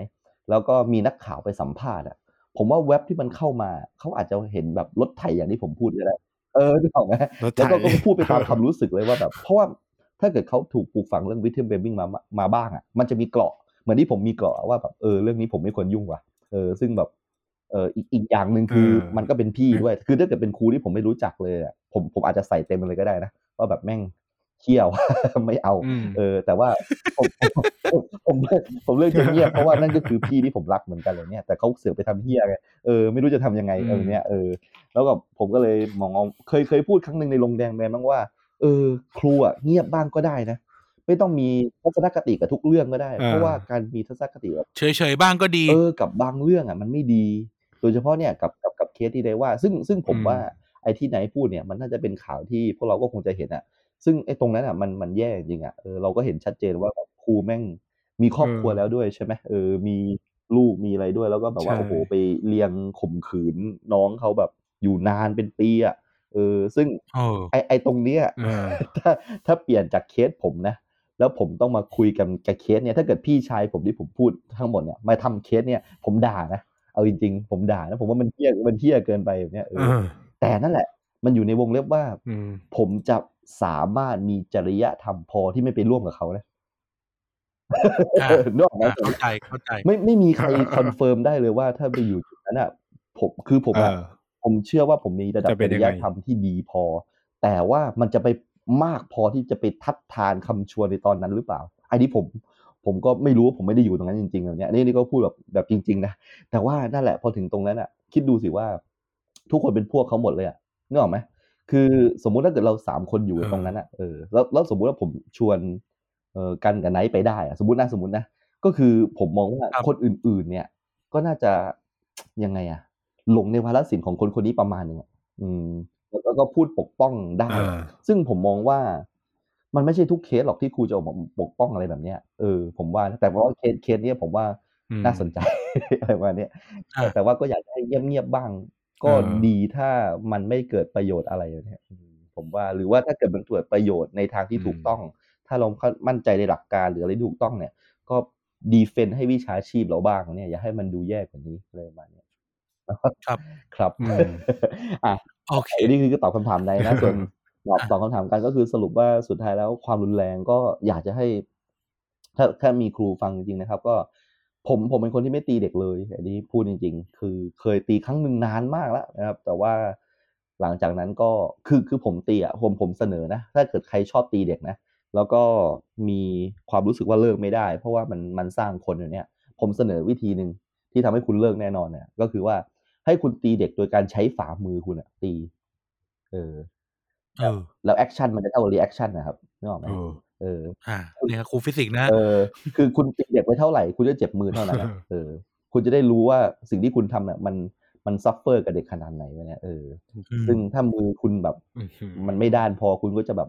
มีความรู้สึกนี้ส่งไปถึงหัวใจอะว่าแบบเออเฮ้ยมันไม่ดีอย่างเงี้ยอืมแล้วถ้าเขาตีที่หน้าพี่ อย่างนั้นเลยฮะนี่ในตีที่หน้านี่ก็จริงเหรอฮะที่อินเดียเขาทำแบบลนั้นหรอนะครับ เออตบเขาใช้วิธีตบหน้าเขตบหน้าจริงโอ้อินเดียใช้ยังใช้ฝ่ามืออยู่ใช่ไหมยังไม่ได้ใช้ไม้อะไรอย่างนี้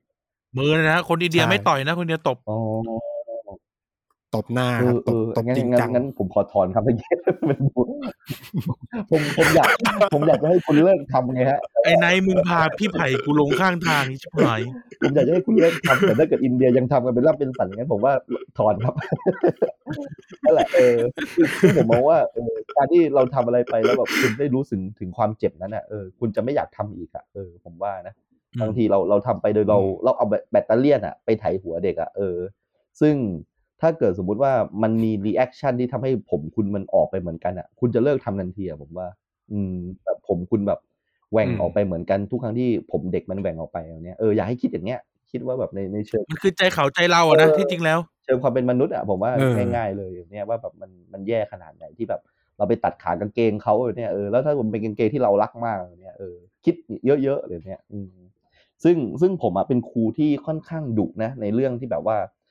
มาสายไม่ตรงเวลาเนี่ยเออผมจะแบบอยากจะปลูกฝังคุณธรรมเด็กในเรื่องพวกเนี้ยเออ แล้วแบบการที่เป็นผู้ปกครองอะอืผมผมรู้สึกว่าผมเป็นคนที่ดีขึ้นอะ เพราะผมจะไม่สั่งสอนอะไรเด็กที่ผมทำไม่ได้ประมาณเนี้ยเออ ถ้าถ้าเกิดสมมุติว่าเออทุกครั้งที่ผมแบบ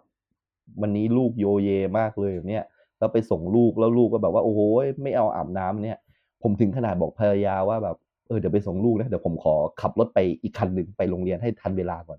ผมถึงขนาดนี้เลยอะเออ เพื่อจะไม่ให้เด็กคนไหนเห็นว่าผมมาสายอะ เออ ใช่ใช่เราเป็นตัวอย่าง เวลาที่ดีด่าก่อนเด็กจะได้ด่าได้เต็มที่ไงว่าแบบเออครูไม่เคยมาสายนะ เธอเอาหลักฐานมาเลยว่ามีวันไหนที่ครูมาสาย คือผมยอมขับรถอีกคันหนึ่งไปโรงเรียนก่อนเลยอะเออแล้วเดี๋ยวค่อยมาเคลียร์อะไรกันก็ว่าไปวันเนี้ยอืมนั่นแหละ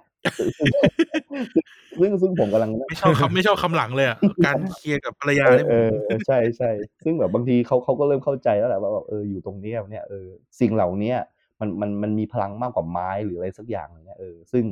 มันคือมันคือใจซื้อใจอะผมว่าเออมันประมาณว่าเออครูทำให้เธอดูครูทำได้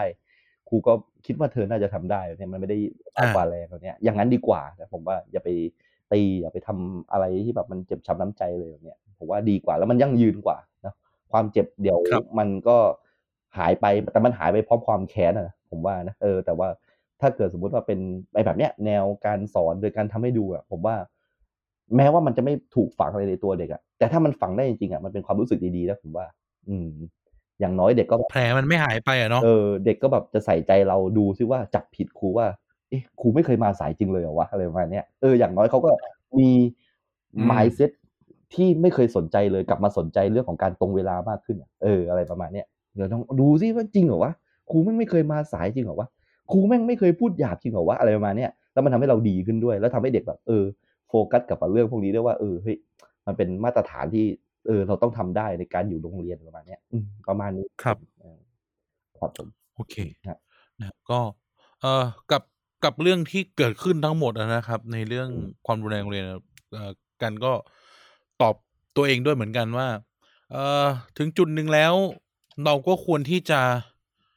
ต้องต้องผมผมใช้คำนี้แล้วกัน ผมรู้สึกว่ามันจะต้องหายไป อืมอย่างน้อยที่สุดก็คือกับ คือที่บ้านไม่รู้แต่กับครูผมรู้สึกว่ามันต้องหายไป แต่ว่ามันต้องใช้เวลาใช้กระบวนการอะไรต่าง ๆ นานาอีกมากมายอะเนาะอืม คือมันตั้งแต่มันเป็นตั้งแต่เอ่อเอ่อการการผลิต เอ่อสร้างครูออกมานะครับ อืม อืมว่าว่าต่อไปในอนาคตอ่าบ้านเมืองของเราจะจะดีไซน์ เอ่อครูที่ที่เรียน เรียนครูหรือมุ่งไปสู่ใบประกอบวิชาชีพครูเนี่ยอืมต้องต้องอย่างน้อยที่สุดจะต้องมีการเขาเรียกนะเหมือนเป็นโรงงานอะอืมอืมอืมโรงงานมันต้องผลิตผลิตออกมาให้ได้ผมใช้คำนี้แล้วกันอืมโรงงานมันต้องผลิตออกมาให้ได้อืมเพื่อที่จะ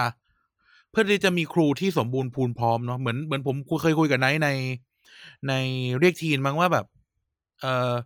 ประเด็นครูสอบ TOEIC อะอืม คือครูฟิสิกส์ฟิสิกส์ครูสังคมเลยอะไม่ไม่มีปัญหาเลย แต่ครูภาษาอังกฤษอะอืมควรจะได้เต็ม ควรจะคือเขาเป็นคนสอนภาษาอังกฤษนะแล้วเขาควรจะได้เต็มอืมเพราะเขาเพราะเขารู้ทุกอย่างใช่ at least นะครับ at least อืมอืมอืมเอ่อทีนี้นั่นคือ นั่นคือสิ่งที่รวมกับเรื่องพวกนี้ด้วยคือ เราต้องผลิตครูที่ที่มีความรู้ความสามารถ อืมอย่างเพียงพอ จริง ๆ ต่อต่อการผลิตเอ่อ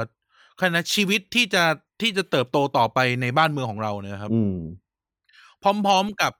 อืมเอ่อพร้อม ๆ กับครูที่เข้าใจได้แล้วว่าเอ่ออะไรควรทำกับนักเรียนของตัวเอง และอะไรไม่ควรทำกับนักเรียนของตัวเองอืมนะครับอะไรอืมควรทำก็อย่างที่บอกครับ ดูแลอบรมสั่งสอน โรงเรียนไม่จำเป็นจะต้องเป็นที่ฝากเลี้ยง แต่ว่าโรงเรียนอาจจะต้องเป็นพื้นที่ที่จะเอ่อผลิตสร้างคนขึ้นไปอืมนะครับ อาจจะอาจจะด้วยอะไรก็ตามแต่ หรือไปเป็นแบบไหนก็ตามแต่ แต่ว่า ครูครูไม่ใช่คนมาเลี้ยงดูอีกต่อไปนะครับสำหรับผมผมคิดอย่างนี้นะอืมอืมเออครูไม่ไม่ใช่คนที่จะเลี้ยงดูอีกต่อไป แต่ครูเป็นคนที่จะผลิตอะเหมือนที่เขาชอบพูดกันว่าแม่พิมพ์อะอืมอืมอืม อืมอาจจะไม่ต้องออกมาเหมือนครู แต่ว่าอย่างน้อยที่สุดสามารถปั๊มเด็กออกมาออกไปออกไปได้ อืมปั๊มเด็กในที่นี้เป็นอุปมานะครับ ไม่อยากอย่าไปทำจริงนะโอเคโอเคนะครับอันตรายเออแล้วก็ไอ้เรื่องที่ไม่ควรทำก็ครับก็อย่างที่รู้กันนะครับครับเรื่องจะจะตุกเอ่อเขาเรียกนะพูดจาไม่น่ารักสักเท่าไหร่ หรือว่าจะจะตบจะตีอะไรเงี้ยอืมคือมันหมดยุคหมดสมัยไปแล้วอืมแล้วก็ เออ เออผมผมมีความเชื่ออย่างหนึ่งว่า ให้ลองเหมือนครูเหมือนครูไผ่พูดว่า reaction เท่ากับ reaction นะผมผมอืมผมพูดแบบภาษาชาวบ้านหน่อยคือว่า ถ้าเป็นลูกเราเราจะรู้สึกยังไง อืมอืมอืม แบบสมมุติว่าลูกครูลูกครูคนนั้นที่ชอบตบหน้าเด็กเหมือนไอ้ไนท์ตบเนี่ย อืมอืมแบบแล้วโดนเหมือนกันอะ อืม เราจะรู้สึกยังไง อืม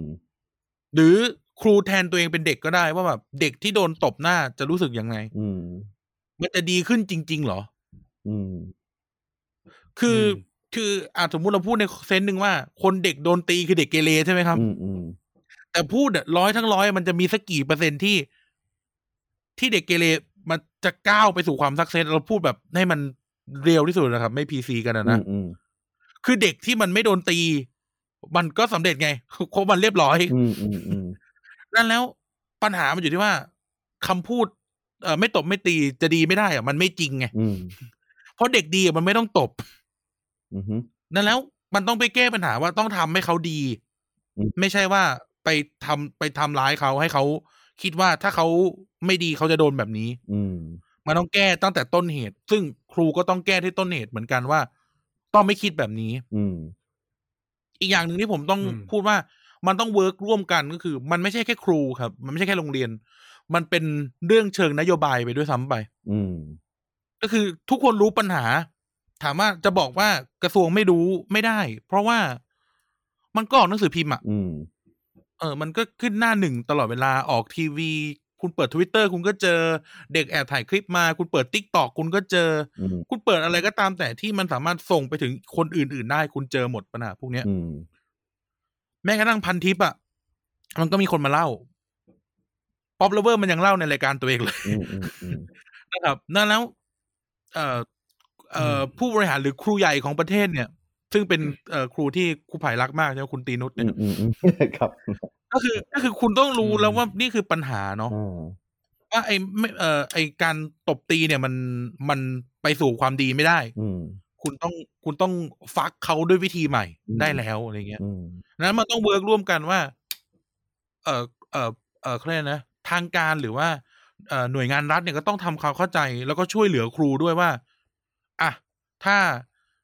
ถ้าจะไม่ทำแบบเนี้ย ก็ต้องไปบอกองค์ความรู้เขาอาจจะจะช่วยใช้วิวิธีทางวิชาการอะไรก็ได้อะนะมาบอกครูทั้งหลายว่า โอเค ถ้าเราอยากให้เด็กของเราดีจะต้องทำอะไรบ้าง อืม ที่ไม่ใช่ตบตีอะครับ อืมอืมมันควรจะเป็นแบบนั้นคือ มันไม่สามารถอืมที่จะ work แค่ครูแล้วก็พ่อแม่ได้เนาะมันต้อง work กันถึงระดับนโยบายอะอืมเลยนะเออต้องพูดว่าครูคือข้าราชการปฏิบัติการเนาะอืมเออ แต่ว่าระดับฝ่ายบริหารน่ะ ก็ต้อง support ด้วย หรือจะต้องไกด์ด้วยว่า อะต้องทำยังไงอืมหรือวิธีง่าย ๆ เช่นทำเป็นตัวอย่างเลย อะมี มีประเด็นเกิดขึ้น ครูจะต้องได้รับการลงโทษให้เห็นเออมันก็เหมือน มันก็เหมือนตีเด็กอะ่ะอืมอืมก็คืออะถ้าทำโดนนะ อืมเออแต่ว่าก็ต้อง support เขาด้วยเรื่องอื่นๆว่า แล้วทำไมถึงห้ามทำเนาะเหมือนเหมือนเวลาเขาห้ามแบบเขาห้ามเมาแล้วขับอะ่ะอืมผมว่ามันมันมันเรื่องเดียวกันเลย ก็คือ โอเค จะทำก็ได้แต่แต่ก็โดนนะ อืมแต่มันมีเหตุผล support ไงว่า ก็ ก็มันอาจจะก่อให้เกิดอุบัติเหตุบนท้องถนนอะไรก็ว่าไปอืมก็ก็เหมือนกันนะครับผมผมผมก็คิดว่ามันมันเหมือนกันโดยที่แยกออกจากกันไม่ได้ อืมนะครับ ก็คือก็ต้อง work กันทุกคนน่ะ ทุกคนนะครับเพื่อที่จะถึงจุดหนึ่งโรงเรียนจะได้เป็นโรงเรียนที่ครูกับเด็กแก้ปัญหากันด้วยเหตุและผลเนาะอืมอืมอืมเหมือนฝรั่งอะเวลามีอะไรเนี่ยเขาก็จะเรียกแบบ in my office now ใช่ไหมครับอืมอืมก็คือไปนั่งคุยกันว่า เฮ้ยลืออย่าทำแบบนี้ดิ มันผิดนะเออลือจะโดนอะไรลือโดน detention อะไรเงี้ยโดนกักบริเวณ โดนคัดลายมืออะไรก็ก็ว่าไปโอ้ใช่ไหมคเรื่รัอบงเรื่อง detention นี่ดีมากเลยนะ ผมอยากสนับสนุนให้โรงทุกโรงเรียนทำอย่างนี้มากเลยอะอ่ามีมีเรื่องหนึ่งเดี๋ยวจะเล่าให้ฟังนิดเดียวก็คือได้ว่าได้ครับเชิญมันครับมีเด็กผู้หญิงอืมคนหนึงอะเออเผอิญว่าแบบไปทำผิดกฎโรงเรียนแล้วแบบโดน detention ประมาณเนี้ยก็คือโดนกักบริเวณอะเนาะเข้าไปอยู่ในโรงโรงแบบสองชั่วโมงอะไรก็ว่าไปใช่ไหมเขาก็จะมีตามระดับแบบ โทษที่เกิดขึ้นเลยประมาณนี้ปรากฏว่าเด็กผู้หญิงคนเนี้ยเขาหลังจากนั้นอะก็คือเวลาเวลาเราอยู่ถูกกักบริเวณอะมันคงไม่เอามือถือเข้าไปนั่งเล่นอะถูกต้องไหมเพราะว่าเราต้องการจะทำให้คุณสำนึกอะไรบางบางอย่างเนี่ยเนาะปรากฏว่าในสัปดาห์ต่อมาเด็กผู้หญิงคนเนี้ยกับขอครูปกครองอะว่าช่วย detention ฉันหน่อยว่าเนี่ยช่วยแบบกักบริเวณฉันหน่อยแบบเนี้ยเออก็ถามว่าอ้าวทำไมอะหนูอะไรเนี้ยเออ แล้วบอกว่าเนี่ยหนูเอาการบ้านมาเต็มเลยเนี่ยหนูอยากจะเข้าไปนั่งทำการบ้านในห้องที่กักบริเวณเนี่ยรู้สึกว่ามีสมาธิมากเลย พอไม่ได้เจอมือถือประมาณเนี้ยเออ ซึ่งแบบผมเออดีนะเออกำลังนั่งคิดว่าแบบเออทุกวันเนี้ยไม่ต้องตีเด็กหรอกครับ ยึดมือถือเด็กมาหนึ่งวันเนี่ยเด็กขาดใจตายแล้วครับบอกเลย จริงใช่อย่าว่าแต่เด็กเลยเราก็เหมือนกันใช่อืมคือ คือตอนนี้เอาจริง ๆ แล้วนอกจากตีเด็กจะสร้างบาดแผลในใจแล้วนะเออแล้วก็เราผิดกฎหมายด้วยนะ ถ้าอยากจะสร้างบาดแผลจริงๆอะมันอันนี้คือแบบทวีคูณเลยนะ มากกว่าความเจ็บร่างกายคือกลัวกับโดนตีอีกเออเอาจริงจริงๆนั่นแหละฮะ ก็ฝากไว้นะครับนะก็เออเอออยากครับให้ นั่นแหละคือเดี๋ยวมันมีวิธีอื่นอีกเยอะแยะเนาะที่ไม่ต้องตีกันอะใช่ใช่นะครับนะครับยังไงก็อืมยังไงก็ฝากฝากฝากเรื่องพวกนี้ไว้ด้วยเนาะอืมสมมุติว่ามีใครที่เป็นระดับบริหาร อืมเฉียดมาฟังหน่อย อืมแล้วก็แบบ เออ ในในความเป็นจริงเรื่องนี้มันซีเรียสพอๆกับเรื่องเด็กเอ่อสอบเข้ามหาลัยนะอืมมันมันฝังใจจริง ๆอะเนาะเหมือนตะกี้ครูไผ่เล่าเรื่องปืนอะเนาะอืมอืมอืมแค่เรื่องเนี้ยมันไม่ได้มีผลกับชีวิตเลยมือก็ไม่เคยแตะแต่ก็ก็ไม่โอเคกับมันอะไรเงี้ยมคือมันมีผลจริงๆอะครับเพราะมนุษย์มนุษย์เราซับซ้อนอะนะอืมอืมอืมอืมใช่ก็ก็ฝากไว้ด้วยว่า สุดท้ายแล้วเอ่อความรุนแรงมันมันไม่เคยเป็นทางออกนะครับ ไม่ว่าจะเป็นในระดับใดก็ตามแต่แม้กระทั่งในระดับเล็กๆ ในตัวหมวดสังคมหมู่สังคมเล็ก ๆ ระดับโรงเรียนเนี่ย มันก็ไม่ได้เป็นทางออก อืมอย่างน้อยที่สุด อาจจะต้องบอกว่าเราเชื่อกันมาผิดๆโดยตลอด อืมโอเค มันจะเป็นโจ๊กอะไรก็ได้ที่เราเล่ากันไปว่าเออตลกฝรั่งที่เป็นคนจีนอืมเล่าว่า เออแบบเออมีวัฒนธรรมการการตีลูกอะไรอย่างเงี้ยนะอืมแต่ในในความเป็นจริงแล้ว มันก็ไม่ใช่เรื่องดี อืมพอมันเป็นเรื่องไม่ดีมันเลยกลายเป็นโจ๊กอืมครับ ครับ ครับประมาณอะยังไงวันนี้ เด็กสร้างชาติก็ประมาณนี้นะครับครับก็ผมอืมโอ้วันนี้เราก็มายืดยาวไม่ได้มีเทปยาวๆอย่างนี้มามานานละอืมแล้วก็ขอบคุณทั้งในแล้วก็ครูไผ่มากๆเลยครับครับขผอบมคุณยินดีทั้งสองครับคนมากจริงๆครับ สนุกดีครับนะฮะนะฮะยินดีครับยินดีอะครับเราจะให้ทั้งสองคนฝาก เอ่อช่องทางในการติดตามของตัวเองนะครับ ขายรายการอ๋อขายของของทุกคนเต็มที่นะครับ ได้ได้เดี๋ยวให้ไนท์ก่อนนะครับ โอเคครับอืมก็สำหรับใครที่สนใจอินดี้อิตินดเดียตามก็ผมมีเพจ ไม่ใช่สิ ไม่ได้ทำแล้ว ยังยังฟังได้อยู่ไหมให้อินดี้อินเดียตอนนี้ ยังฟังได้อยู่นะครับฟังได้อยู่โอเคครับ ฟังได้อยู่ เพราะว่าผมงดอ๋อผมงดเฉยๆคครับไม่ยังไม่ได้ไม่มีการ ไม่มีการทำขึ้นมาใหม่ที่ใดทั้งสิ้นได้ได้ผมครับงดออกไปเลยโอเคอะฝากรายการปัจจุบันก่อนดีกว่ามันแซะเราพี่นะฮะก็ช่องทางติดต่อก็จริง ๆ ก็ทางทวิตเตอร์แล้วกันนะครับเอ่อ พูดทั้งโลกครับ at night talk th นะครับ ก็ไปพูดคุยกันได้นะครับ ก็มอันนี้ประมาณพูดนี้ทั้งแวกัโลกนี้ของผมล่าสุดทำตอนวัคซีนผมฟังแล้วดีมากเลยนะครับนะใช่นะครับ แล้วก็ ใครที่ลากไปแขวนยังครับ ยังครับ ไม่กล้าทำน้องครับแหมน้องอ่ามาคอย balance หลาย ๆ เรื่องผมว่าผมกระตันอยู่ฮะประมาณนี้ อ่า อะฝากครูภัยหน่อยครับครูภัยฝากผมมีฝากผลงานครูภัยหน่อยมีอ่าผลงานอยู่ที่โรงอาหารพอดแคสต์นะครับ ก็เป็นรายการลงแดงแมนกับรายการเอาพุทนะครับ รายการแรกไม่ต้องไปฟังมากมาฟังเอาพุทดีกว่านะครับเอาพุทเป็นรายการวิทยาศาสตร์ที่อ่า พวกเราก็อยากจัดมานานแล้วนะครับ ผมจัดกับน้องคนหนึ่งชื่อน้องฟอร์มนะครับ แล้วก็จะนำวิทยาศาสตร์ใกล้ๆตัวนะครับวิทยาศาสตร์แบบเพื่อชีวิตนะฮะช่วงหนึ่งแล้วอีกช่วงหนึ่งที่เป็นช่วงผมจะเป็นชีวิตนักวิทยาศาสตร์นะครับจะเอาความดราม่าหรือว่าแรงบันดาลใจต่างๆ ที่นักวิทยาศาสตร์เขา ก่อนจะได้ผลงานหรือสมการหรือว่าการค้นพบอะไรเนี่ยนะเอามาตีแผ่ให้ฟังนะครับ แล้วก็มีรายการอ่าครูวัยรุ่นนะครับนะอันนี้ก็ถ้าเกิดสมมุติอ่าจะชอบนะครับไอ้ที่ผมเล่าเล่ามาเกี่ยวกับประสบการณ์ชีวิตเรื่องของการเป็นครูอะไรเนี่ยผมไปเล่าไว้ในรายการนั้นนะครับรายการครูวัยรุ่นนะครับตอนนี้มี EP ที่ 24 แล้ว เดี๋ยวจะเหลืออีก EP หนึ่งก็จะแบบหยุดยาวอีกแล้วนะครับนะก็ลองไปฟังได้ที่สามโคกเรดิโอครับผมประมาณนี้ฮะ ครูวัยตอนเก่าๆเหรอครับ อ่าคุยตอนเก่าๆ เดี๋ยวรอรอฟังในโรงอาหารพอดแคสต์ครับ มันมีความผิดพลาดทางเทคนิคนิดหน่อยนะครับนะ ก็เลยหายไปหมดเลยนะครับ เดี๋ยวเราครับเราเราไปอัพใหม่แล้วกันนะครับนะครับผมครับอ่าครับ ประมาณนี้ขอบคุณทั้งสองคนมากครับครับผมครับครับอ่าโอเคนะครับ ก็อย่าลืมฝากติดตามรายการเด็กสร้างชาตินะครับ พูดคุยกับเรานะครับ ผ่านเอ่อแฮชแท็กเด็กสร้างชาติภาษาไทยนะครับเอ่อ ใน Twitter นะครับ แล้วก็อย่าลืมติดตาม TPD นะครับ Thailand Political Database ใน Facebook นะครับ ก็เสิร์ช TPD หรือ Thailand Political Database ได้เลย รวมถึงใน Twitter นะครับ @tpd page นะครับ แล้วก็เว็บไซต์ tpdpage.co นะครับ ก็เข้าไปฟังรายการในนั้นได้ด้วยนะครับแล้วก็ถ้าชอบอะไรยังไงพูดคุยกับเรากดไลค์กดแชร์กด Follow กันได้นะครับ แล้วก็มีรายการให้ท่านฟังเกือบทั้งสัปดาห์นะครับ ก็อาจจะอองๆกันหน่อยนะฮะแต่ว่า ก็มีให้ท่านฟังเป็นประจำนะครับ ส่วนรายการเอ่อที่ช่วงนี้จะหายหายๆไปหน่อยก็ด้วยเอ่อความล้มเหลวของการบริหารจัดการสถานการณ์ของรัฐบาลเรานะครับก็เอ่อไม่ว่าจะเป็นเอ่อเอ่อรายการอย่างอย่าง Back for the Future นี่จะจะน่าจะกลับมาออกปกติเร็วๆนี้นะครับ แล้วก็เรียกเอ่อแล้วก็เอ่อพูดทั้งโลกก็ไนท์ก็จัดปกตินะครับ ส่วนเก๋ก็สิบเรียกทีนนะครับ หรือเด็กสร้างชาติที่จะเป็นการกายคู่กันเนี่ยก็อ่าต้องรอกันหน่อยนะครับ นะฮะก็ไม่รู้ว่าจะสามารถเข้าไปที่เอ่อที่ทำงานได้เมื่อไหร่นะฮะแต่ว่าก็เป็นกำลังใจให้พวกเราด้วยนะครับ แล้วก็อย่าลืมติดตามไนท์แล้วก็ครูไผ่ด้วยนะครับครับขอบคุณอย่าลืมไปฟังครูวัยรุ่นนะครับ เป็นรายการที่ดีมากครับๆนะฮะขอบคุณแล้วก็ลงแดงแมนนะครับ อย่าลืมนะครับว่าถ้าท่านชอบผมนะฮะผู้ชายคนนี้คือครูของผมครับถ้าท่านชอบผมไนท์คือคนที่พาผมเข้าวงการนี้นะครับนะฮะทั้งสองคนคือผู้มีพระคุณของผมนะครับผมยังไงก็ฝากด้วยนะฮะ ยินดีครับนะครับ ยังไงวันนี้ เอ่อถ้าเอ่อเราไม่ตายจากกันเสียก่อนจะมาพบกันใหม่ สวัสดีครับ ครับ สวัสดีครับผมสวัสดีครับโรงโรงโรงโรงโรงโรงเรียนของเราน่าอยู่